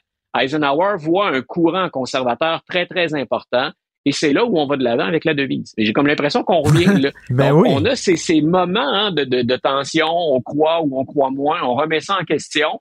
On est dans un moment où le courant conservateur est encore particulièrement fort, en tout cas au sein du Parti républicain, c'est certain. Des républicains qui sont, sont venus au coup ils se sont battus. Où se sont battus? En chambre?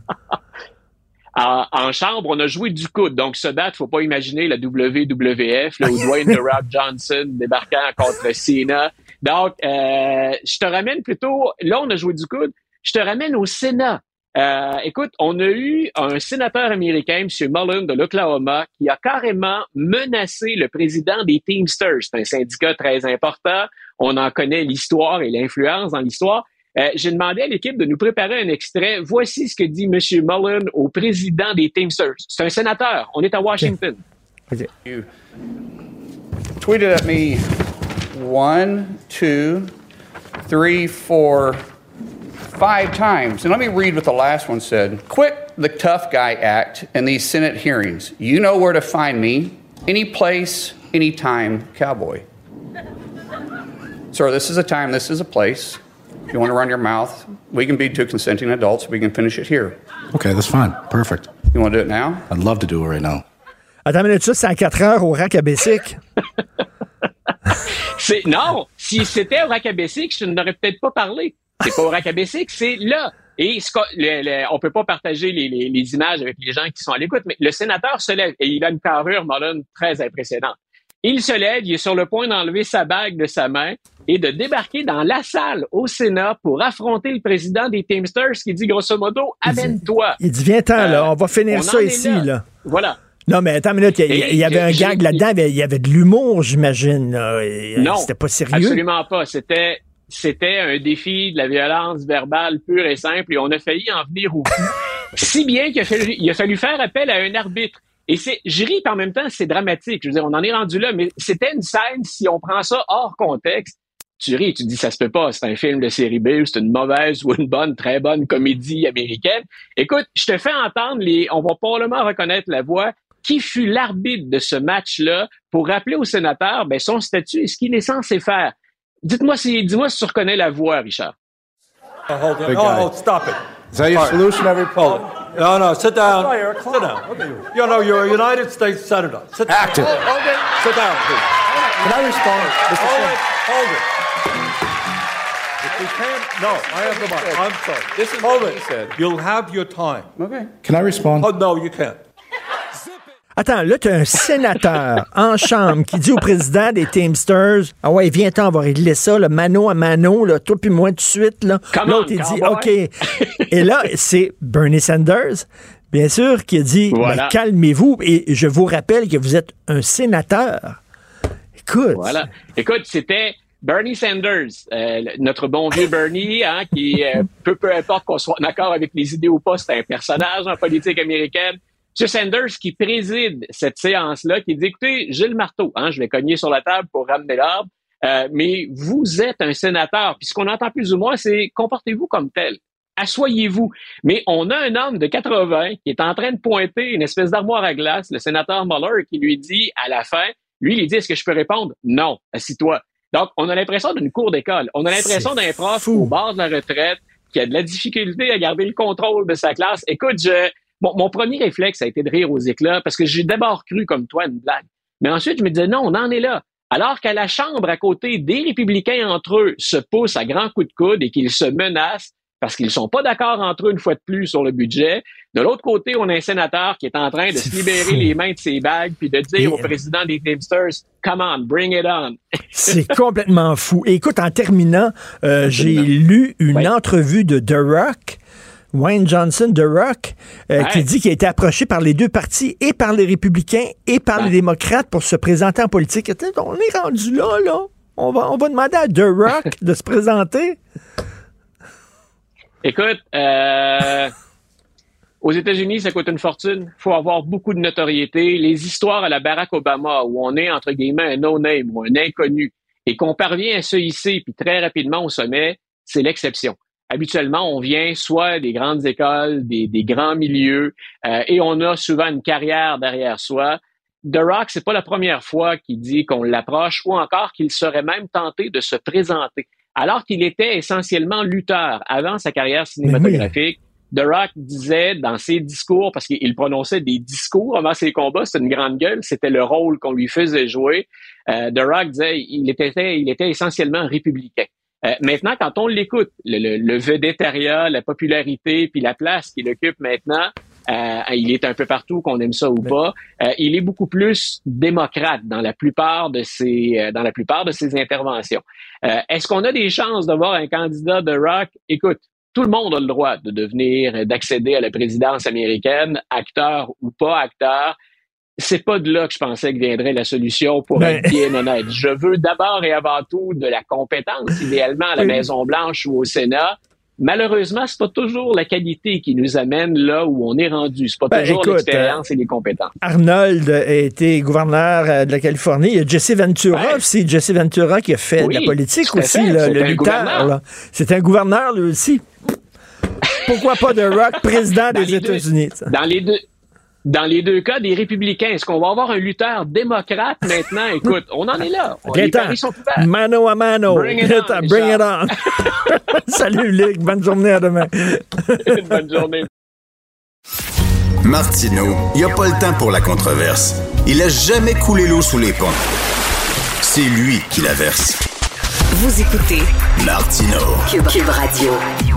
Alors, euh, ça a l'air qu'on vendrait euh, des euh, sachets de tabac à des enfants. C'est assez hallucinant. On va en parler avec Mme Florie Doucan, qui est directrice et porte-parole de la Coalition québécoise sur le contrôle du tabac. c'est quoi ça, les, des sachets de tabac vendus aux enfants? Bien sûr, c'est illégal si on vend ça sous le manteau. ça tombe dans un flou réglementaire. En fait, c'est un, un, sachet de nicotine, donc ça ne contient pas du tabac. Puis c'est pour cette raison-là que ça tombe dans un flou réglementaire.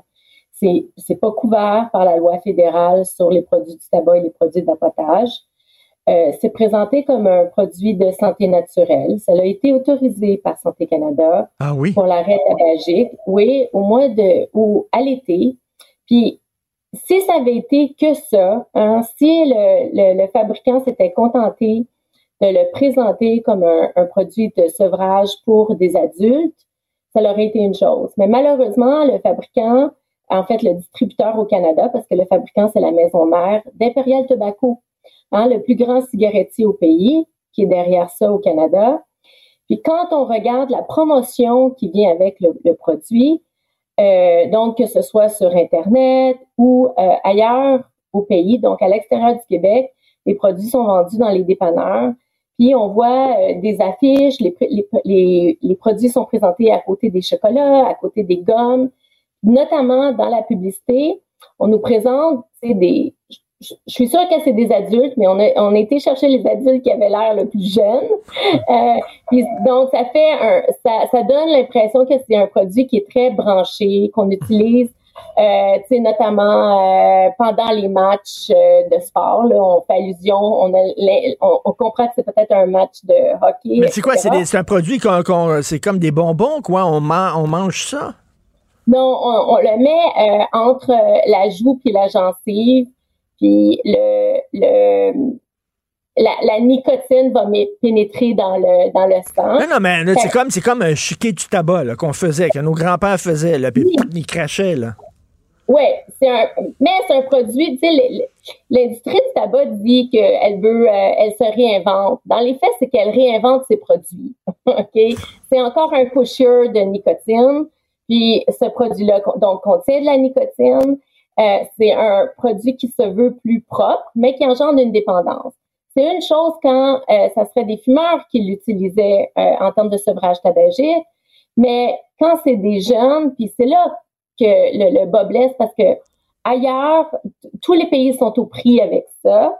Euh, on commence à voir euh, des, statistiques qui montrent que les jeunes sont plus au courant du produit, l'ont plus vu, peuvent parler de la marque, etc.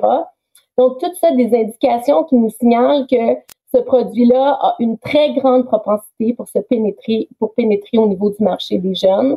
Ben, quand c'est vendu dans les dépanneurs ou quand c'est c'est euh, fait avec la promotion style de vie là, euh, ben c'est ça. Mais, ça, c'est aux saveurs aussi, saveurs de menthe rafraîchissante, de brise tropicale. Il me semble qu'on vient d'interdire les saveurs dans les produits de vapotage, mais là, c'est accepté, ça? C'est un... Vous savez, euh, Santé Canada est toujours euh, en retard par rapport ben euh, aux, pratiques des fabricants de tabac, puis on en a un exemple ici donc, on, ce qu'on demande, parce qu'il y a des correctifs, les provinces peuvent intervenir. au Québec, ça va juste être vendu dans les euh, dans les pharmacies, mais encore là, c'est sur les tablettes euh, régulières. Hein? Donc, euh, il n'y a aucune loi au Canada ni au Québec qui empêche ou qui interdit la vente aux mineurs. donc, donc, ce produit-là, qui est un produit de nicotine qu'on se met dans la bouche, on peut l'acheter en pharmacie même si on a en bas de 18 ans. Oui. Mais comment ça se fait? Je ne comprends pas ça. Quelle est l'utilité de ce produit-là? C'est comme une gomme? Comment on vend ça? Comme un, médicament? C'est quoi? on le vend comme un produit de santé naturelle.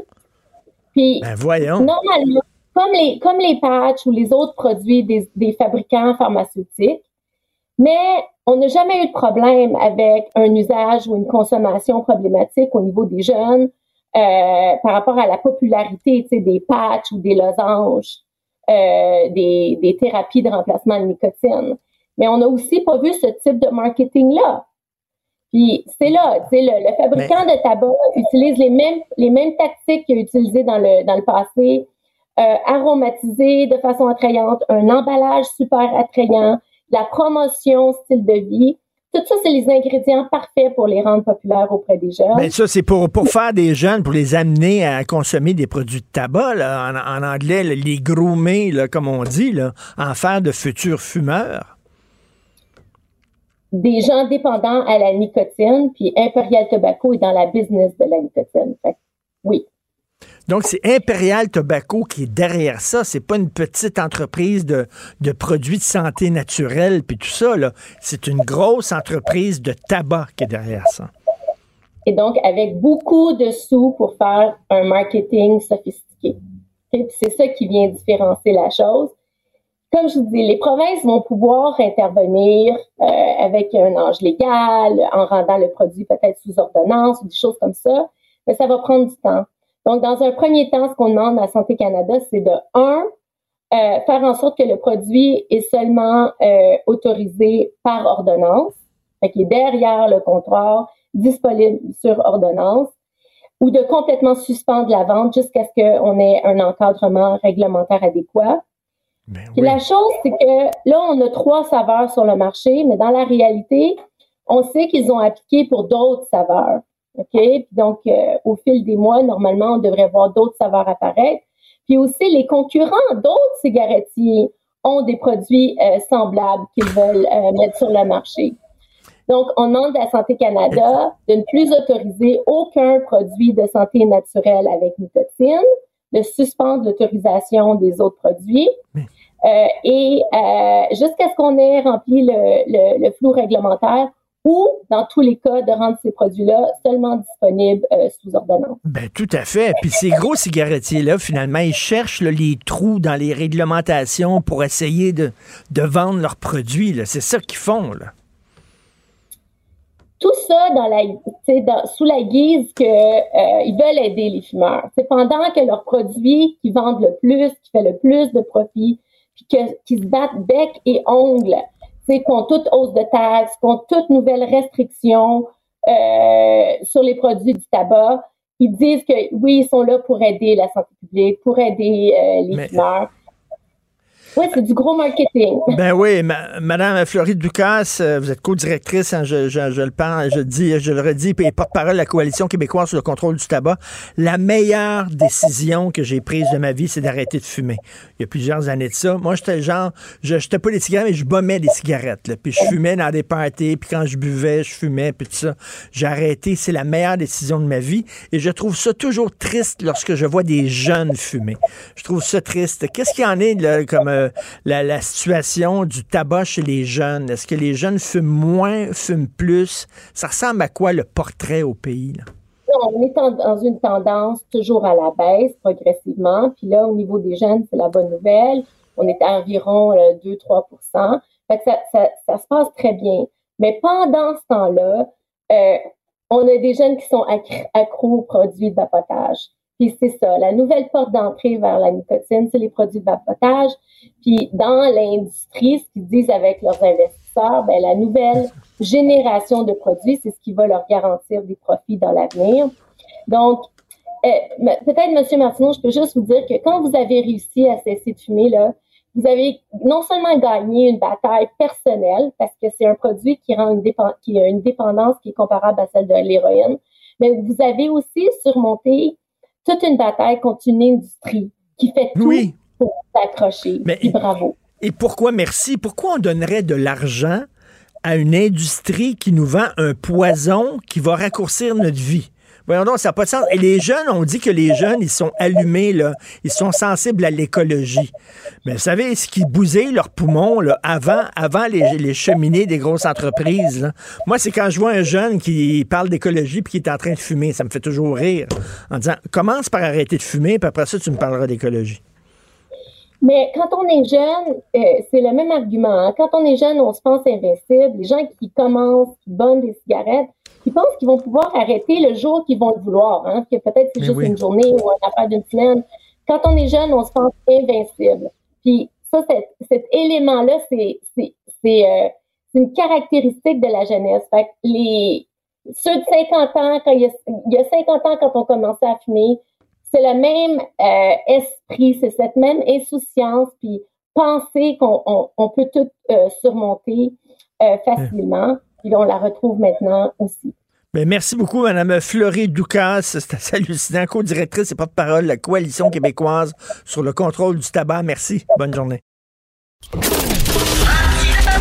Martino, souvent imité, mais jamais égalé. Vous écoutez Martino, Cube Radio. Alors, vous savez que j'aime le cinéma et j'aime l'histoire. Hein? C'était la première mondiale cette semaine du Napoléon de Ridley Scott, un film que j'attends énormément. J'ai vu la bande-annonce, par contre, ça a pas l'air bon. Là. Ça a l'air d'un mélo. Là. Euh, Napoléon là, qui est avec Joséphine, puis avec un, feu de foyer dans le fond, là, puis Joséphine qui s'écarte les jambes devant Napoléon. Puis ça a l'air d'être un mélo sirupeux. Et c'est ce que les gens disent, malheureusement. Les scènes de bataille sont très bonnes mais tout ce qui est de l'ordre de l'intime, c'est du grand sirop très sucré. Donc, euh, je vais aller voir le film en salle et on s'en reparlera. Donc, Elsie Lefebvre qui est avec nous, Elsie qui écrit aujourd'hui dans sa chronique euh, sur les universités anglophones, mais Elsie, d'abord et avant tout, j'aimerais avoir ton point de vue, je veux t'entendre, ton, ton grain de sel sur Catherine Dorion, le phénomène Catherine Dorion. Qu'est-ce que tu as à dire là-dessus? Ah, c'est drôle que tu me demandes ça parce que j'ai pensé écrire une chronique sur Madame Dorion. Je l'ai jamais écrit sur elle. Euh, puis finalement, j'ai décidé de, choisir un autre sujet parce que euh, il y a toute la trame narrative hein, sur laquelle elle se sent euh, pratiquement agressée par les médias. Donc, je voulais pas contribuer à ce narratif-là. Mais c'est sûr que j'ai une réflexion sur elle. Moi, j'ai été élue, j'avais 25 ans, j'ai été élue jeune, femme. Donc, je peux comprendre je, je suis pas une révolutionnaire ou une punkette euh, comme euh, Catherine Dorion. Ceci dit, je portais des Doc Martens puis j'avais les cheveux noirs bleutés quand j'ai commencé mon militantisme au Parti québécois. Donc, euh, je vendais des cartes de membres, je faisais du porte-à-porte. J'ai même participé au Parlement jeunesse comme jeune jeune citoyenne.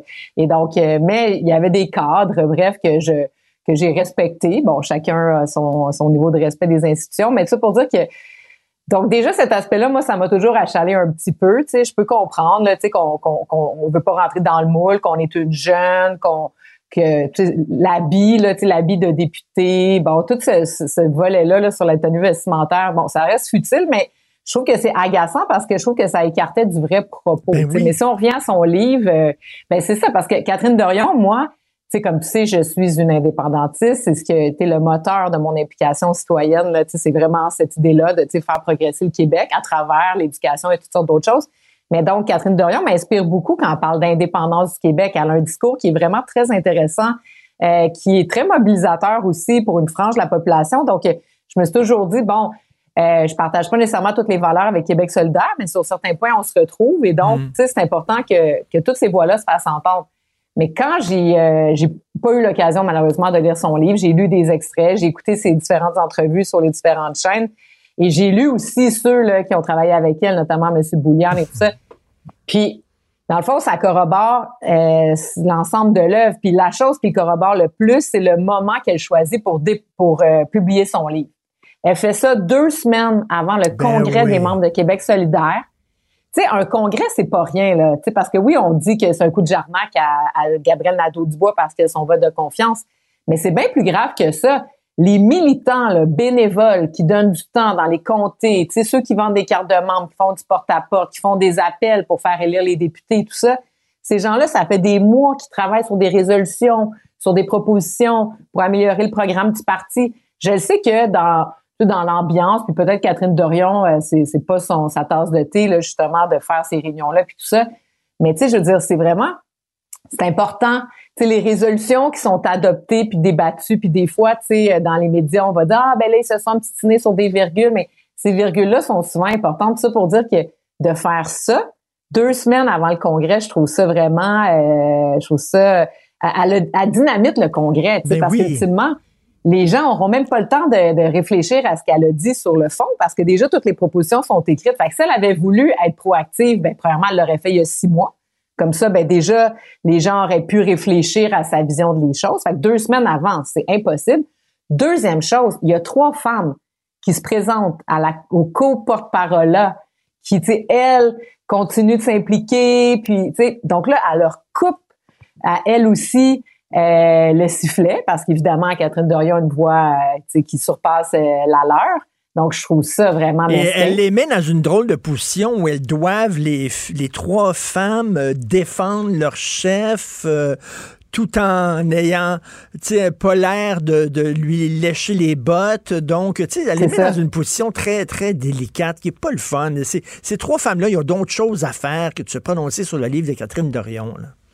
Ben exactement. Donc pour toutes ces raisons-là, je trouve que le, deuxième narratif, si on veut, pas celui de Catherine Dorion, mais celui qui dit que ben c'est elle avant le parti, elle avant les idées solidaires, tu sais, ultimement d'un mouvement, parce que oui, elle était une porte-parole efficace de son parti, mais je veux dire, quand Manon Massé lui dit euh, c'est le temps de, de faire jouer l'orchestre et chacun a son rôle dans l'orchestre, ben c'est ça un parti politique chacun a sa responsabilité. Euh, c'est pas pour rien qu'on donne des dossiers à tout le monde parce qu'on veut pas que ça soit une cacophonie puis qu'il y en ait un qui dise je suis pour ci, je suis contre ça. donc c'est le porte-parole qui en principe. Donc elle, elle s'en foutait carré. Elle parlait quand qu'elle voulait. elle donnait ses opinions. sais, elle défaisait finalement la stratégie. Donc je trouve aussi que c'est euh, c'est pas correct envers Gabriel Nadeau-Dubois ultimement parce que lui, dans le fond, elle, elle le positionne dans le rôle du gars d'autorité, du gars qui a changé, du gars qui est plus le révolutionnaire que d'autrefois. Donc, elle le met dans une case, c'est du du jeune premier, euh, tu sais, euh, qui est devenu finalement euh, l'homme, l'homme, je sais pas quoi. Donc, je trouve ça cheap. Mais oui, mais c'est un, père de famille, c'est un, un chef de parti. Euh, c'est certain que tu tranches. Moi, je trouve ce, que, ce, qui, ce qui est pathétique, c'est de voir quelqu'un qui a plus 25 ans, qui a plus 20 ans, puis qui agit encore comme si c'était une jeune rebelle. Elle est plus jeune. Là. À un moment donné, comme disent les ben, Anglais, grow up. Et, euh, et elle, si ce matin, je parlais à Marie Montpetit, puis Marie Montpetit me disait, tu vas trouver à l'Assemblée nationale ce que tu y apportes. C'est-à-dire, si tu veux rien faire, mm-hmm. ça va servir à rien. Ah Mais si tu veux faire bouger les choses, ça va pouvoir faire bouger les choses. Et toi, tu as voulu faire bouger les choses, c'est ça? Ben oui, tu sais, d'être député, là, c'est un véhicule exceptionnel. Tu sais, premièrement, dans ta communauté, tu deviens l'espèce de, de leader, euh, tu sais, je sais pas comment résumer ça, mais tu sais, tu sais, quand tu diriges une PME, là, bon, mais tu as tes équipes, tout le monde est au travail. Tu sais, un député dans une communauté, c'est un peu un chef d'orchestre. Donc, tu as la capacité de pouvoir rassembler les forces vives de ta communauté, que ce soit le communautaire, que ce soit le milieu scolaire. Tu sais, moi, j'ai fait ouvrir quatre CPE, mais c'est pas moi, Elsie Lefebvre, qui le fait. C'est que, tu sais, mm-hmm. j'ai donné les outils aux gens sur le terrain, puis j'ai dénoué des impasses, puis j'ai parlé de certaines choses. Euh, j'ai fait venir de la francisation dans mon comté, des choses comme ça. Puis à l'Assemblée nationale, ben, tu sais, je, je, je, comprends qu'est-ce qu'elle dit quand elle dit « Ah, on perd du temps à, parler, puis tout ça. » C'est vrai qu'à plusieurs occasions, euh, on fait du temps. Tu sais, donc, euh, les projets de loi, il y a du temps imparti à chaque, à chaque formation politique pour parler. Donc, le gouvernement, quand il est là, ben, il fait du temps. les oppositions font la même chose souvent pour euh, sur des projets de loi qu'on n'est pas d'accord. Par exemple, ben là, tu vas gagner du temps, mais oui, il y a mm. cette partie-là, mm. mais on peut pas dire que l'institution, tu sais, les commissions parlementaires, là, c'est des heures et des heures. Puis oui, des fois, il y a du euh, filibuster, euh, filibustering qu'on appelle. Donc ça, ça veut dire que tu fais juste faire du temps inutilement. oui. Mais dans la plupart des occasions, c'est bien au contraire. moi, j'étais en commission parlementaire avec euh, Madame Courchaine à l'époque, qui était ministre de l'immigration. Puis euh, sérieusement, là, tu sais, je posais des questions très pointues sur les programmes euh, fédéraux, le financement, l'argent qui retournait pas aux immigrants, l'argent qui allait pas en francisation. Donc, tu sais, pour être capable de, de, de confronter un ministre, il faut que hmm. tu travailles minutieusement. Donc, tout ce, ce volet-là, de ce que j'en comprends, la lecture de ses proches qui ont travaillé avec elle, ça l'intéressait pas. Euh, c'est correct, mais viens pas dénigrer ceux qui font ce ben, travail-là. C'est. Je veux dire, c'est correct. J'ai dit c'est correct, je trouve pas ça correct à la base. mais viens pas euh, taper sa noix de ceux qui le font. Je trouve ça tellement euh, ben oui, en fait, tous, les, tous les députés sont des zombies et tous les médias sont des, euh, excuse-moi l'expression, des plats à clic. c'est trop, c'est trop ah. facile. C'est une attitude qui est trop facile. En, ben, en terminant, ta chronique d'aujourd'hui, tu parles, écoute, quel backlash. Le gouvernement dit, euh, ben, les étudiants qui viennent euh, du Canada, qui viennent étudier ici, ben, il va falloir qu'ils payent un peu plus cher parce qu'on est en train de financer à rabais leurs études. Ça tombe sous le sens. Mais t'entends-tu les ben universités anglophones, comme t'écris, ça broye, là, comme ça déchire leur chemise, méchant backlash? Ben c'est ça, j'ai voulu prendre ça à l'envers parce que là ils ont dit ah ça va leur coûter plus cher. Non non non non, tu sais parce que oui ça va leur coûter plus cher effectivement, c'est parce que pendant plusieurs années effectivement on donnait des, des diplômes à rabais. Mais quand tu, j'allais voir, tu sais, sur l'université McGill, parce que ce qui m'a un peu craqué, c'est que j'ai entendu le recteur de l'université McGill, euh, qui est très bien, hein, qui a appris le français euh, vraiment, puis même que là, ils ont annoncé qu'ils voulaient franciser, euh, puis tout ça, tu sais, il a fallu qu'on augmente les frais de scolarité. Tout d'un coup, ils reconnaissent ben l'administration de Montréal. Tout ben d'un coup, ils reconnaissent qu'il faut qu'ils francisent leurs étudiants. Tout d'un coup, ils veulent en tout cas, ça, on en reparlera. Puis, s'ils sont si sérieux, ben qu'ils fassent tout ça. Puis un jour, si jamais ça fonctionne bien, on pourra voir euh, les choses autrement. Mais moi, c'est même pas une question d'anglais-français sur ça. Moi, c'est une question de dire, on n'a pas les moyens au Québec de donner 100 millions de dollars aux Canadiens qui parlent français ou anglais pour qu'ils viennent étudier au Québec. Ben non, je m'excuse, là, on n'a pas ces moyens-là. Donc, ils vont, on les accueille, les bras ouverts, venez au Québec, mais vous allez payer le juste coût de vos études pour une, éducation de qualité dans, dans des universités de qualité. Donc, c'est tout. Que tu viennes en français, en anglais, c'est même pas ça le point. C'est que tu vas payer ce que ça nous coûte. Ben je, je trouve ça là, la base de la base. Ben oui. Puis même que on sait très bien qu'en génie, en médecine, ça coûte beaucoup plus cher que 17 000 former des étudiants. Donc, on est encore très généreux de leur laisser nos places qui sont importantes parce que quand un médecin vient ici se faire former au bac puis qui s'en va, c'est une place de moins pour un Québécois qui aurait pu y aller. Donc, en tout cas, ça, c'est un autre, euh, la phase 2 de ce projet-là, tant qu'à moi. Mais, mais, tu as vu McGill, euh, McGill, quand ils ont dit, quand ils ont proposé, on va avoir des cours en français, euh, ils ont dit c'est parce que nous reconnaissons la diversité linguistique de Montréal. La diversité linguistique de Montréal, c'est notre langue. c'est ça. Ça fait combien d'années que McGill Opinion sur rue à Montréal, ça n'était pas rendu compte avant? Tu sais, je, trouve ça fabuleux. Puis, tu sais, McGill n'est pas gêné là, de charger presque 50 000 par année à des étudiants internationaux. Donc, pourquoi tout d'un coup, là, c'est la grosse panique parce qu'il faut qu'ils chargent 17 000 aux étudiants canadiens? Dans les deux cas, c'est des étudiants qui n'ont pas payé, là, leurs familles sont pas au Québec, qui n'ont pas payé, contribué au système d'éducation québécois avec leurs impôts. Donc, ça, tu sais, je veux dire, c'est la même chose. Puis là, puis là, quand ils nous disent, on va perdre les talents, non, non, c'est des étudiants de baccalauréat. Les talents, c'est secondaire. Tu sais, c'est deuxième cycle, ben maîtrise, postdoctorat. Là, on peut donner des bourses d'attractivité pour les faire venir. Donc, on arrête ça tout de suite. Là, c'est seulement premier cycle. C'est ça, puis je finis là-dessus. Là. Je veux dire, ils faisaient quoi, là, ces universités-là, il n'y a pas si longtemps, quand il n'y avait pas tous ces étudiants-là qui venaient, là? Ils n'étaient pas sur le point de, fermer les portes, là. Fait que c'est quoi cette panique-là? Parce que c'est Jean Charest qui a changé ces règlements-là, tu sais, il y a, environ dix ans. Donc là, c'est quoi, tout d'un coup, là, McGill, qui existe depuis euh, euh, plusieurs, euh, ben, qui, existe depuis les temps immémoriaux, tout d'un coup, là, c'est la panique. Voyons. C'est pas du tout la panique, là. On va m'arrêter ça tout de suite. Hein? Excellent texte, faut lire ça. Le triste théâtre des universités anglophones. Toujours un plaisir de te parler. Euh, bonne fin de semaine. Si l'actualité était un vase brisé, ce serait lui qui recollerait les morceaux. Martino. Le choix des connaisseurs.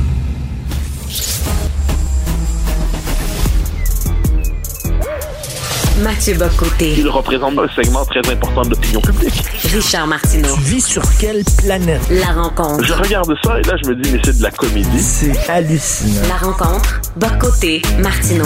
Euh, Mathieu, les militants pro-palestiniens ont collé des affiches dans plusieurs stations de métro à Montréal, des affiches unilingues anglaises. Ouais, et ça pour moi c'est un élément beaucoup plus important qu'il n'y paraît. On me dira que je chipote sur un détail, mais ce n'est pas un détail. Voilà ce qu'on nous présente on nous présente la cause palestinienne qui se veut une cause décoloniale, une cause anticoloniale.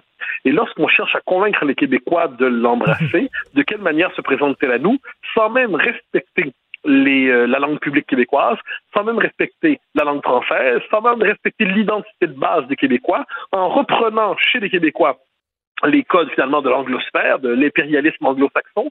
Donc, au moment même de nous inviter à rejoindre une cause décoloniale, eh bien, on reconduit l'expression de base du colonialisme qui a pesé historiquement sur des Québécois, c'est-à-dire la négation de leur langue, de leur identité, de leur culture. Ce n'est pas surprenant, cela dit, parce que c'est le point de contact dans ce, mouvement de deux choses. D'un côté, des communautés qui euh, pas l'ensemble de ces communautés évidemment, mais qui euh, s'intègrent davantage au Montréal et au Canada anglophone qu'au Québec francophone, et euh, qui s'inscrivent dans le, dans le débat, dans le conflit entre Israël et le Hamas. Ils sont davantage du, du côté palestinien que du côté israélien, et ces communautés sont davantage anglicisées. Bon, premier élément. Et deuxième élément, eh bien, c'est aussi le point de contact avec la gauche woke version Concordia, qui, elle, est une expression de l'impérialisme américain, pour reprendre une formule à l'ancienne, tel qu'il se déploie au Québec aujourd'hui, et où, dans les deux cas, l'affirmation du fait français au Québec est vue comme étant néocoloniale.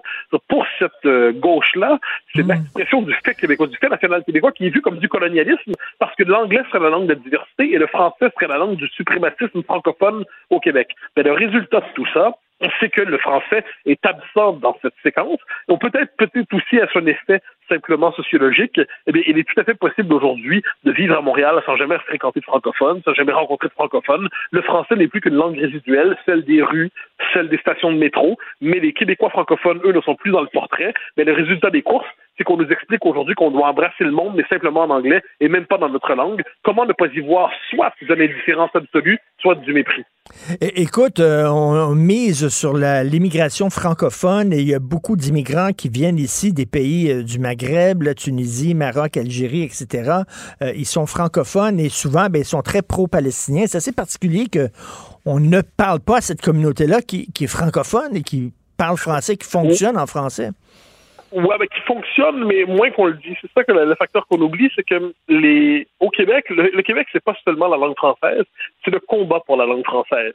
Or, des gens qui arrivent de l'extérieur et qui arrivent au Québec, puis qui constatent que le français n'est pas la langue des, dominants, entre guillemets, n'est pas la langue de référence, n'est pas la langue du pouvoir, c'est la langue euh, de plus en plus à nouveau de francophones qui sont traités comme des résidus à l'échelle de l'histoire, eh bien, assez spontanément, on décide d'embrasser la langue, euh, langue du pouvoir. La langue du pouvoir, c'est l'anglais. Et pour plusieurs, et pour des gens issus de, communautés de, l'immigration, on l'a vu euh, à plusieurs reprises, la deuxième génération s'anglicise. La première génération est francophone, la deuxième génération et la troisième génération s'anglicise. Et c'est ce qu'on voit au, Québec aujourd'hui. Et puis, plus encore à Montréal, il y a un autre facteur qui s'ajoute à cela, c'est que les Québécois francophones eux-mêmes à Montréal ont intériorisé l'idée qu'un nouveau rapport de force était établi, que les Québécois francophones étaient désormais minoritaires, que c'est à eux de s'effacer. Puis tu noteras qu'ils sont si, ils sont très nombreux parmi eux lorsque vient le temps d'interagir avec quelqu'un si leur interlocuteur parle pas le français avec l'accent canadien-français de nos grands-mères, eh bien, tout de suite, ils passent en anglais, parce que comme si c'était normal que dès qu'on entend un accent étranger, eh bien, la langue française doit s'effacer. Donc, tout ça, euh, on le sait, on l'observe souvent de mille manières, mais c'est reconduit et radicalisé par la crise présente, où apparemment, on en appelle à la liberté des peuples au Québec, sans avoir de souci du peuple dont, on, dont il est question ici. Et en terminant rapidement, là, euh, le débat entre les pro-palestiniens, les pro-israéliens, euh, est-ce que c'est une bataille gauche-droite qui ne dit pas son nom? Parce que j'ai l'impression que les gens à gauche sont très pro-Palestine, les gens un peu plus campés à droite sont plus pro-Israël. Qu'est-ce que tu en penses? Ben, en fait, on le voit comme ça un peu partout à travers le monde, mais il y a toujours des exceptions. Tu en France, une gauche républicaine qui est sympathique à Israël. Euh, aux États-Unis, une partie du Parti démocrate, c'est le moins qu'on puisse dire, qui est pro-Israël. Mais oui, en fait, ce qui joue à travers ça, c'est le rapport à l'Occident. C'est-à-dire, est-ce qu'Israël est vu comme euh, un, symbole du monde occidental, mais pour la gauche, si c'est le cas, c'est une raison de le faire tomber. Et pour ce qu'on appelle la droite, si c'est le cas, c'est une raison de défendre. Et moi, ce que je trouve qu'on oublie là-dedans, c'est d'être de penser cette situation en elle-même, dans sa singularité. Les droits fondamentaux d'Israël à se défendre et à exister comme peuple, comme État juif, le droit des Palestiniens à se constituer comme État, parce qu'un jour, ils devront quand même se constituer comme État. Mais si on décide de tout penser à partir de notre propre expérience, de nos propres catégories, sans même voir comment ça se pose là-bas, ben on finalement, on fait du conflit gauche-droite encore une fois. Et euh, tu sais, mon, affection pour ce, clivage gauche-droite qui, à mon avis, ben déforme la réalité davantage qu'il ne la révèle, mais il est possible que ce soit le cas encore une fois. Et je sais que tu fonctionnes en, euro, toi, à Paris. Est-ce que tu as hâte de venir au Québec et d'avoir enfin euh, la figure du prince Charles, euh, du roi Charles sur ta monnaie? Canadienne? comme je disais hier, avec amusement, j'étais à la joute, j'en parlais avec Tom Walker et puis euh, Yasmine Abdel-Fadel. Je leur dis, eux, c'est des fédéralistes. Donc, eux, normalement, ils ne devraient pas avoir de soucis. Euh, Walker disait, ah, on pourrait au moins ne pas mettre le, prince Charles, conserver la reine d'Angleterre. C'est vous qui avez le souci de ce souverain étranger qui voulait le conserver à tout prix. Nous, indépendantistes québécois, nous ne vénérons pas le prince Charles, on vénère pas la couronne d'Angleterre. On veut même se séparer de ce système de pouvoir issu de temps, de temps révolus. Et de ce point de vue, euh, moi, je suis, je regarde ça avec amusement, voir les fédéralistes se dépatouiller avec des symboles qu'ils n'assument pas. En soit le Canada, c'est un pays sans symbole, hein, on l'a vu dans ben le nouveau passeport, soit alors c'est un pays qui décide d'avoir des symboles d'un autre pays, la Grande-Bretagne. Joyeux, pauvre Canada, comme disait Fatima apparemment. Ah oui, c'était le troisième secret de Fatima, supposément. Merci Mathieu, à demain. Bonne journée. Au plaisir, bye bye. Martino. L'opinion populaire. L'opinion populaire. Alors, euh, c'est euh, le roi Charles III qu'on va pouvoir voir bientôt sur la monnaie canadienne. Nous allons parler avec Marianne Alpin, présidente générale de la Société Saint-Jean-Baptiste de Montréal. Bonjour, Marianne. Bonjour, Charles. Je parlais tantôt à Jean-François Lisée. Lui était tout content de ça. Il dit, euh, il se réjouit ah de ça. Il dit, en tant qu'indépendantiste comme ça, il dit, euh, les Québécois vont voir sur leur monnaie que, ben, on n'est pas dans le bon pays. Euh, il dit, ça va, ça va qu'aider la cause. Qu'est-ce que tu en penses, toi, Ben, je sais pas que ça va aider la cause. Je veux dire, comme expliquait Mathieu Bocoté, au Québec, on n'en a rien à faire de la. De la monarchie et de la monnaie dans le sens que euh, les, je pense que c'est 80% de la population qui souhaite euh, l'abolition de la monarchie. Et même au Canada, euh, les chiffres sont quand même très parlants. 63% des Canadiens pensent que ce serait le bon moment de, de réfléchir à nos liens avec ce système-là. Puis il y en a la moitié qui, qui pensent que le temps est maintenant et, maintenant, euh, c'est maintenant le moment de mmh. défendre la monarchie. Donc, tu sais, la monnaie là qu'on change, euh, euh, c'est quoi, on dit 4, 4, 4 cases pour un 30 sous. Là, oui, 4 30 sous pour une pièce. Ben, bon, c'est ça. Donc, peu importe qui sera sur la monnaie, ça, ça, ne sera pas notre roi. Nous ne sommes pas des sujets du roi ou de la reine. Écoute, le Parti conservateur tenait beaucoup à l'image de la reine, puis il faisait du nation building finalement, et il disait que ça faisait partie euh, des racines euh, euh, canadiennes, la monarchie, tout ça. au contraire, Justin Trudeau, il vide le Canada de ce qui, de, de, de, de sa substance finalement. C'est une enveloppe vide. Il dit que le Canada est un pays transnational, il n'y a pas vraiment de culture, il n'y a pas vraiment d'histoire, pas vraiment de passé. C'est assez particulier qu'ils tiennent encore à la monarchie quand même. Ben oui, surtout qu'il y a plusieurs pays du Commonwealth euh, qui euh, ont décidé de ne pas renouveler euh, justement l'effigie de la royauté sur la monnaie.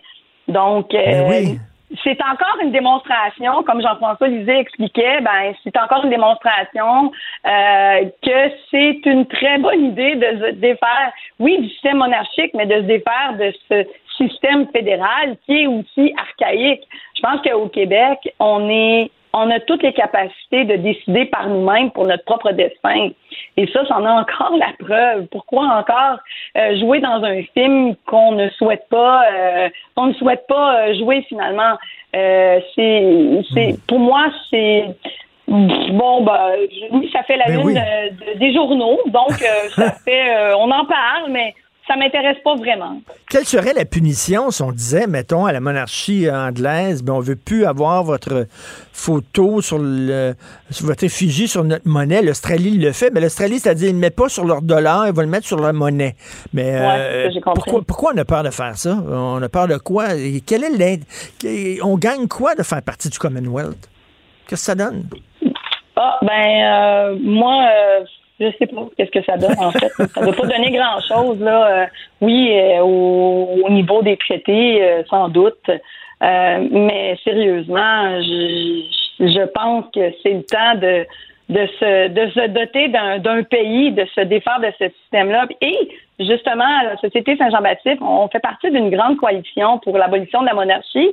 Et le 25 novembre, il y a un colloque ah. sur l'abolition de la monarchie qui est organisé. Justement, on va creuser un peu, on va pouvoir pousser plus loin toutes ces grandes questions.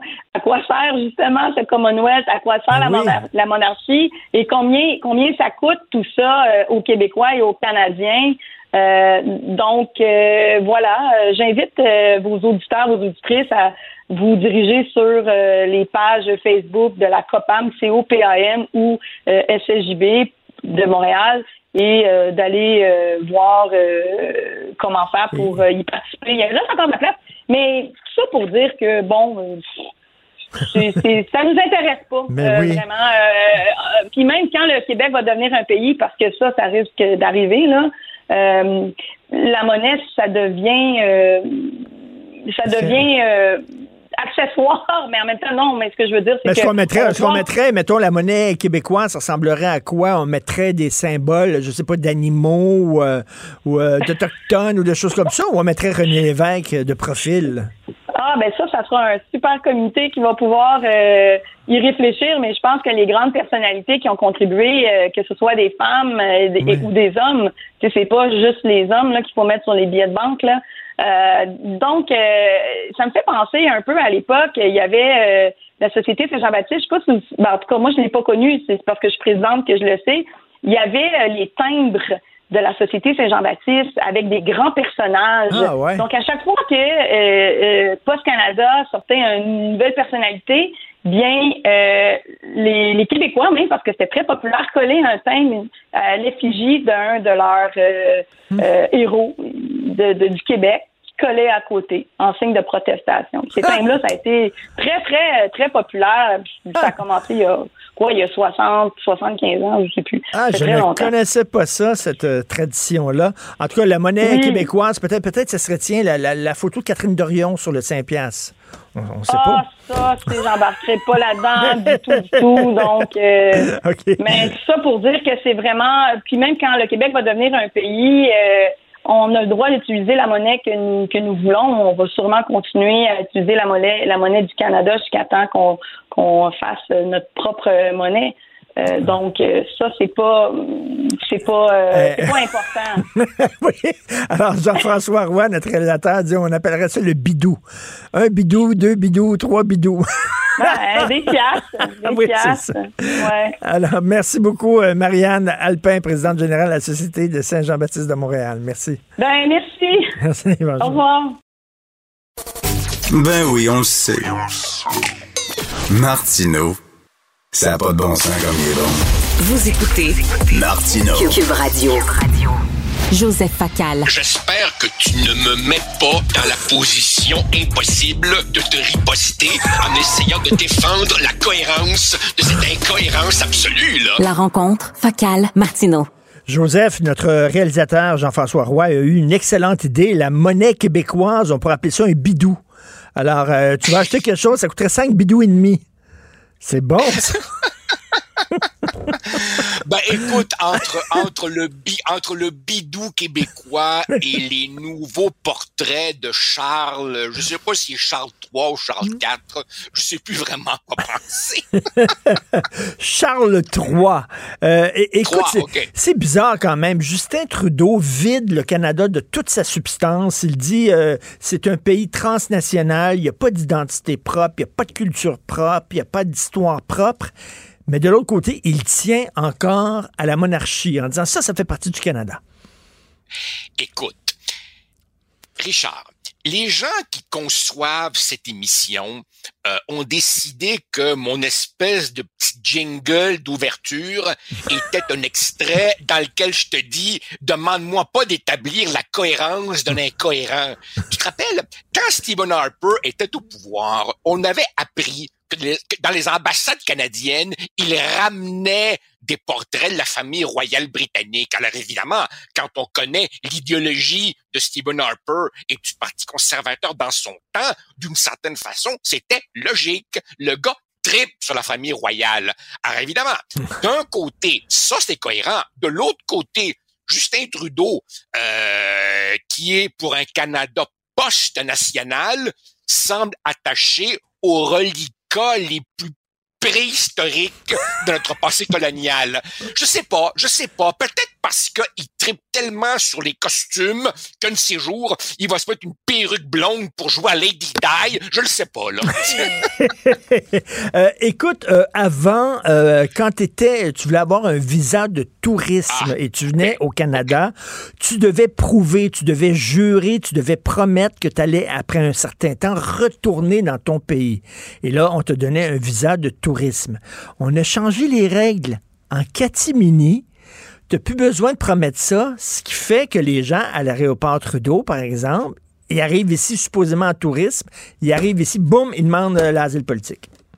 Mon espèce de Richard, comment tu sais ça? ta recherchiste et moi, on s'est même pas parlé, mais figure-toi donc qu'en prévision de notre échange, j'ai fait mes recherches, puis effectivement, on a modifié, en ben fait, on a introduit une disposition qui permet, dans certains cas, une dispense de l'application des alinéas, check ben, 21B, 22.2 et 179B, j'ai été voir le site, qui sont ceux qui, effectivement, dans le temps, disaient, pour un visa de résident temporaire, vous deviez avoir une date de retour. Même pas. Tu même plus besoin maintenant de montrer que euh, tu as un de retour. Alors évidemment, on se doutait bien, Richard, on se doutait bien que la fermeture du chemin Roxham ne réglerait rien.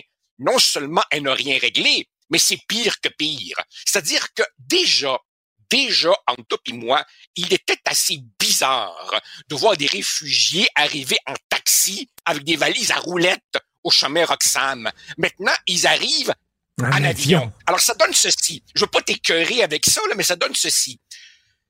Juste au mois de septembre, tu en as eu 3420 à l'aéroport Trudeau, qui, en termes de passoire, on peut le dire, porte vraiment son nom. Ce qui veut dire que de janvier à septembre, il y en a 40 730, ce qui se compare aux 33 715 de l'an dernier à pareille date. Donc, c'est pire que pire. Maintenant, Richard, tu te rappelles quand toi et moi, on était jeunes et naïfs, l'idée générale, non, mais l'idée générale était que le demandeur du statut de réfugié, le demandeur d'asile était quelqu'un qui devait établir que sa vie était menacée s'il était forcé de rester dans son pays d'origine. Très bien. Regardons de quel pays viennent les principaux contingents de demandeurs d'asile. Mexique, Inde, Kenya, Éthiopie, Congo, Ouganda, Nigeria, Sénégal, je t'en passe. Alors évidemment, là-dedans, t'as des pays qui sont en guerre depuis des décennies, notamment le Congo. Mais attends un peu là, au Sénégal. Au Sénégal, ta vie est menacée si tu restes au Sénégal? Euh, non, je m'excuse. Euh, en Inde, euh, non, pas dans la majeure partie du territoire indien. En fait, Richard, c'est si fou, c'est si fou le laxisme canadien que la nouvelle passe-passe, c'est dire que tu viens ici comme étudiant. Alors, les étudiants étrangers, écoute bien ça, à l'UQTR, à l'UQTR, 7 des étudiants étrangers ont fait une demande d'asile. 7% Bien entendu, ces gens-là, parce que le Québec, on sait bien, on sait bien, le Québec est tellement ethniquement fermé et intolérant, n'est-ce pas, qu'on leur offre l'aide sociale. Alors, check bien les chiffres pour l'aide sociale. Check bien. Alors, en 2021, 2021, le nombre de demandeurs d'asile qui recevaient de l'aide sociale au Québec, 2021, c'était 12 958. En 2022, et j'ai pas encore les chiffres pour 2023 parce que l'année n'est pas terminée, mais en 2022, le nombre de demandeurs d'asile qui recevaient de l'aide sociale était monté à 37 754. Il avait été multiplié par trois en un an. Je répète, le nombre de demandeurs d'asile sur l'aide sociale a triplé, triplé en un an entre 2021 et 2022. Alors, pour le petit gouvernement du Québec et Mme Fréchette et M. Legault qui ne savent plus à quel sein se vouer, ben, c'est juste 20 millions de plus par mois aux frais des caves qui nous écoutent et qui payent de l'impôt. Et bien entendu, Ottawa, pas question qu'ils ramassent la facture. Bien entendu, une partie de ces gens vont rapidement devenir des itinérants. Et au cas où tu en aurais peut-être entendu parler, il y a une crise du logement euh, au Québec. Alors écoute, non, franchement. Et, en plus, c'est catastrophique. Le portrait est en train de brosser. Et en plus, c'est le temps de traiter leurs demandes, de savoir si on peut, ils peuvent rester ici ou pas, ça prend des délais complètement fous. Et pendant ce temps-là, ben, on les perd dans la nature. On ne sait plus où ils sont rendus, ces gens-là.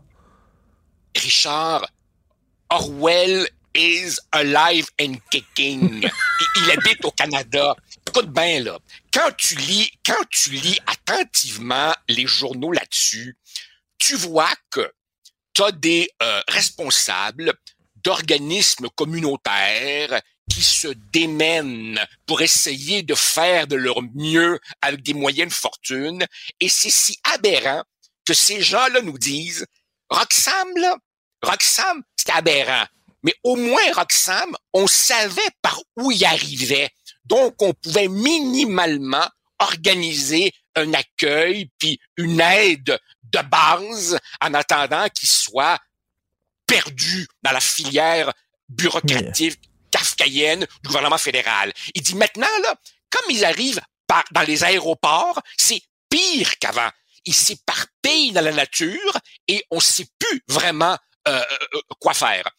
Et moi, je dois te dire, Richard, que ces gens qui utilisent la voie de, de la demande d'asile pour essayer de devenir des immigrants, ça vient vraiment me chercher comme on dit en québécois. Hmm. Parce que hmm. moi qui suis immigrant, je me rappelle de mon père qui avait suivi la filière régulière, qui avait rempli ses papiers, qui avait attendu pendant des années, comme beaucoup d'immigrants réguliers attendent depuis des années, et là voit tous ces, faut le dire, faux réfugiés qui passent devant la file. Tu sais, t'es comme, t'es comme à la boulangerie, t'es à, à, à la boucherie, tu prends ton petit numéro.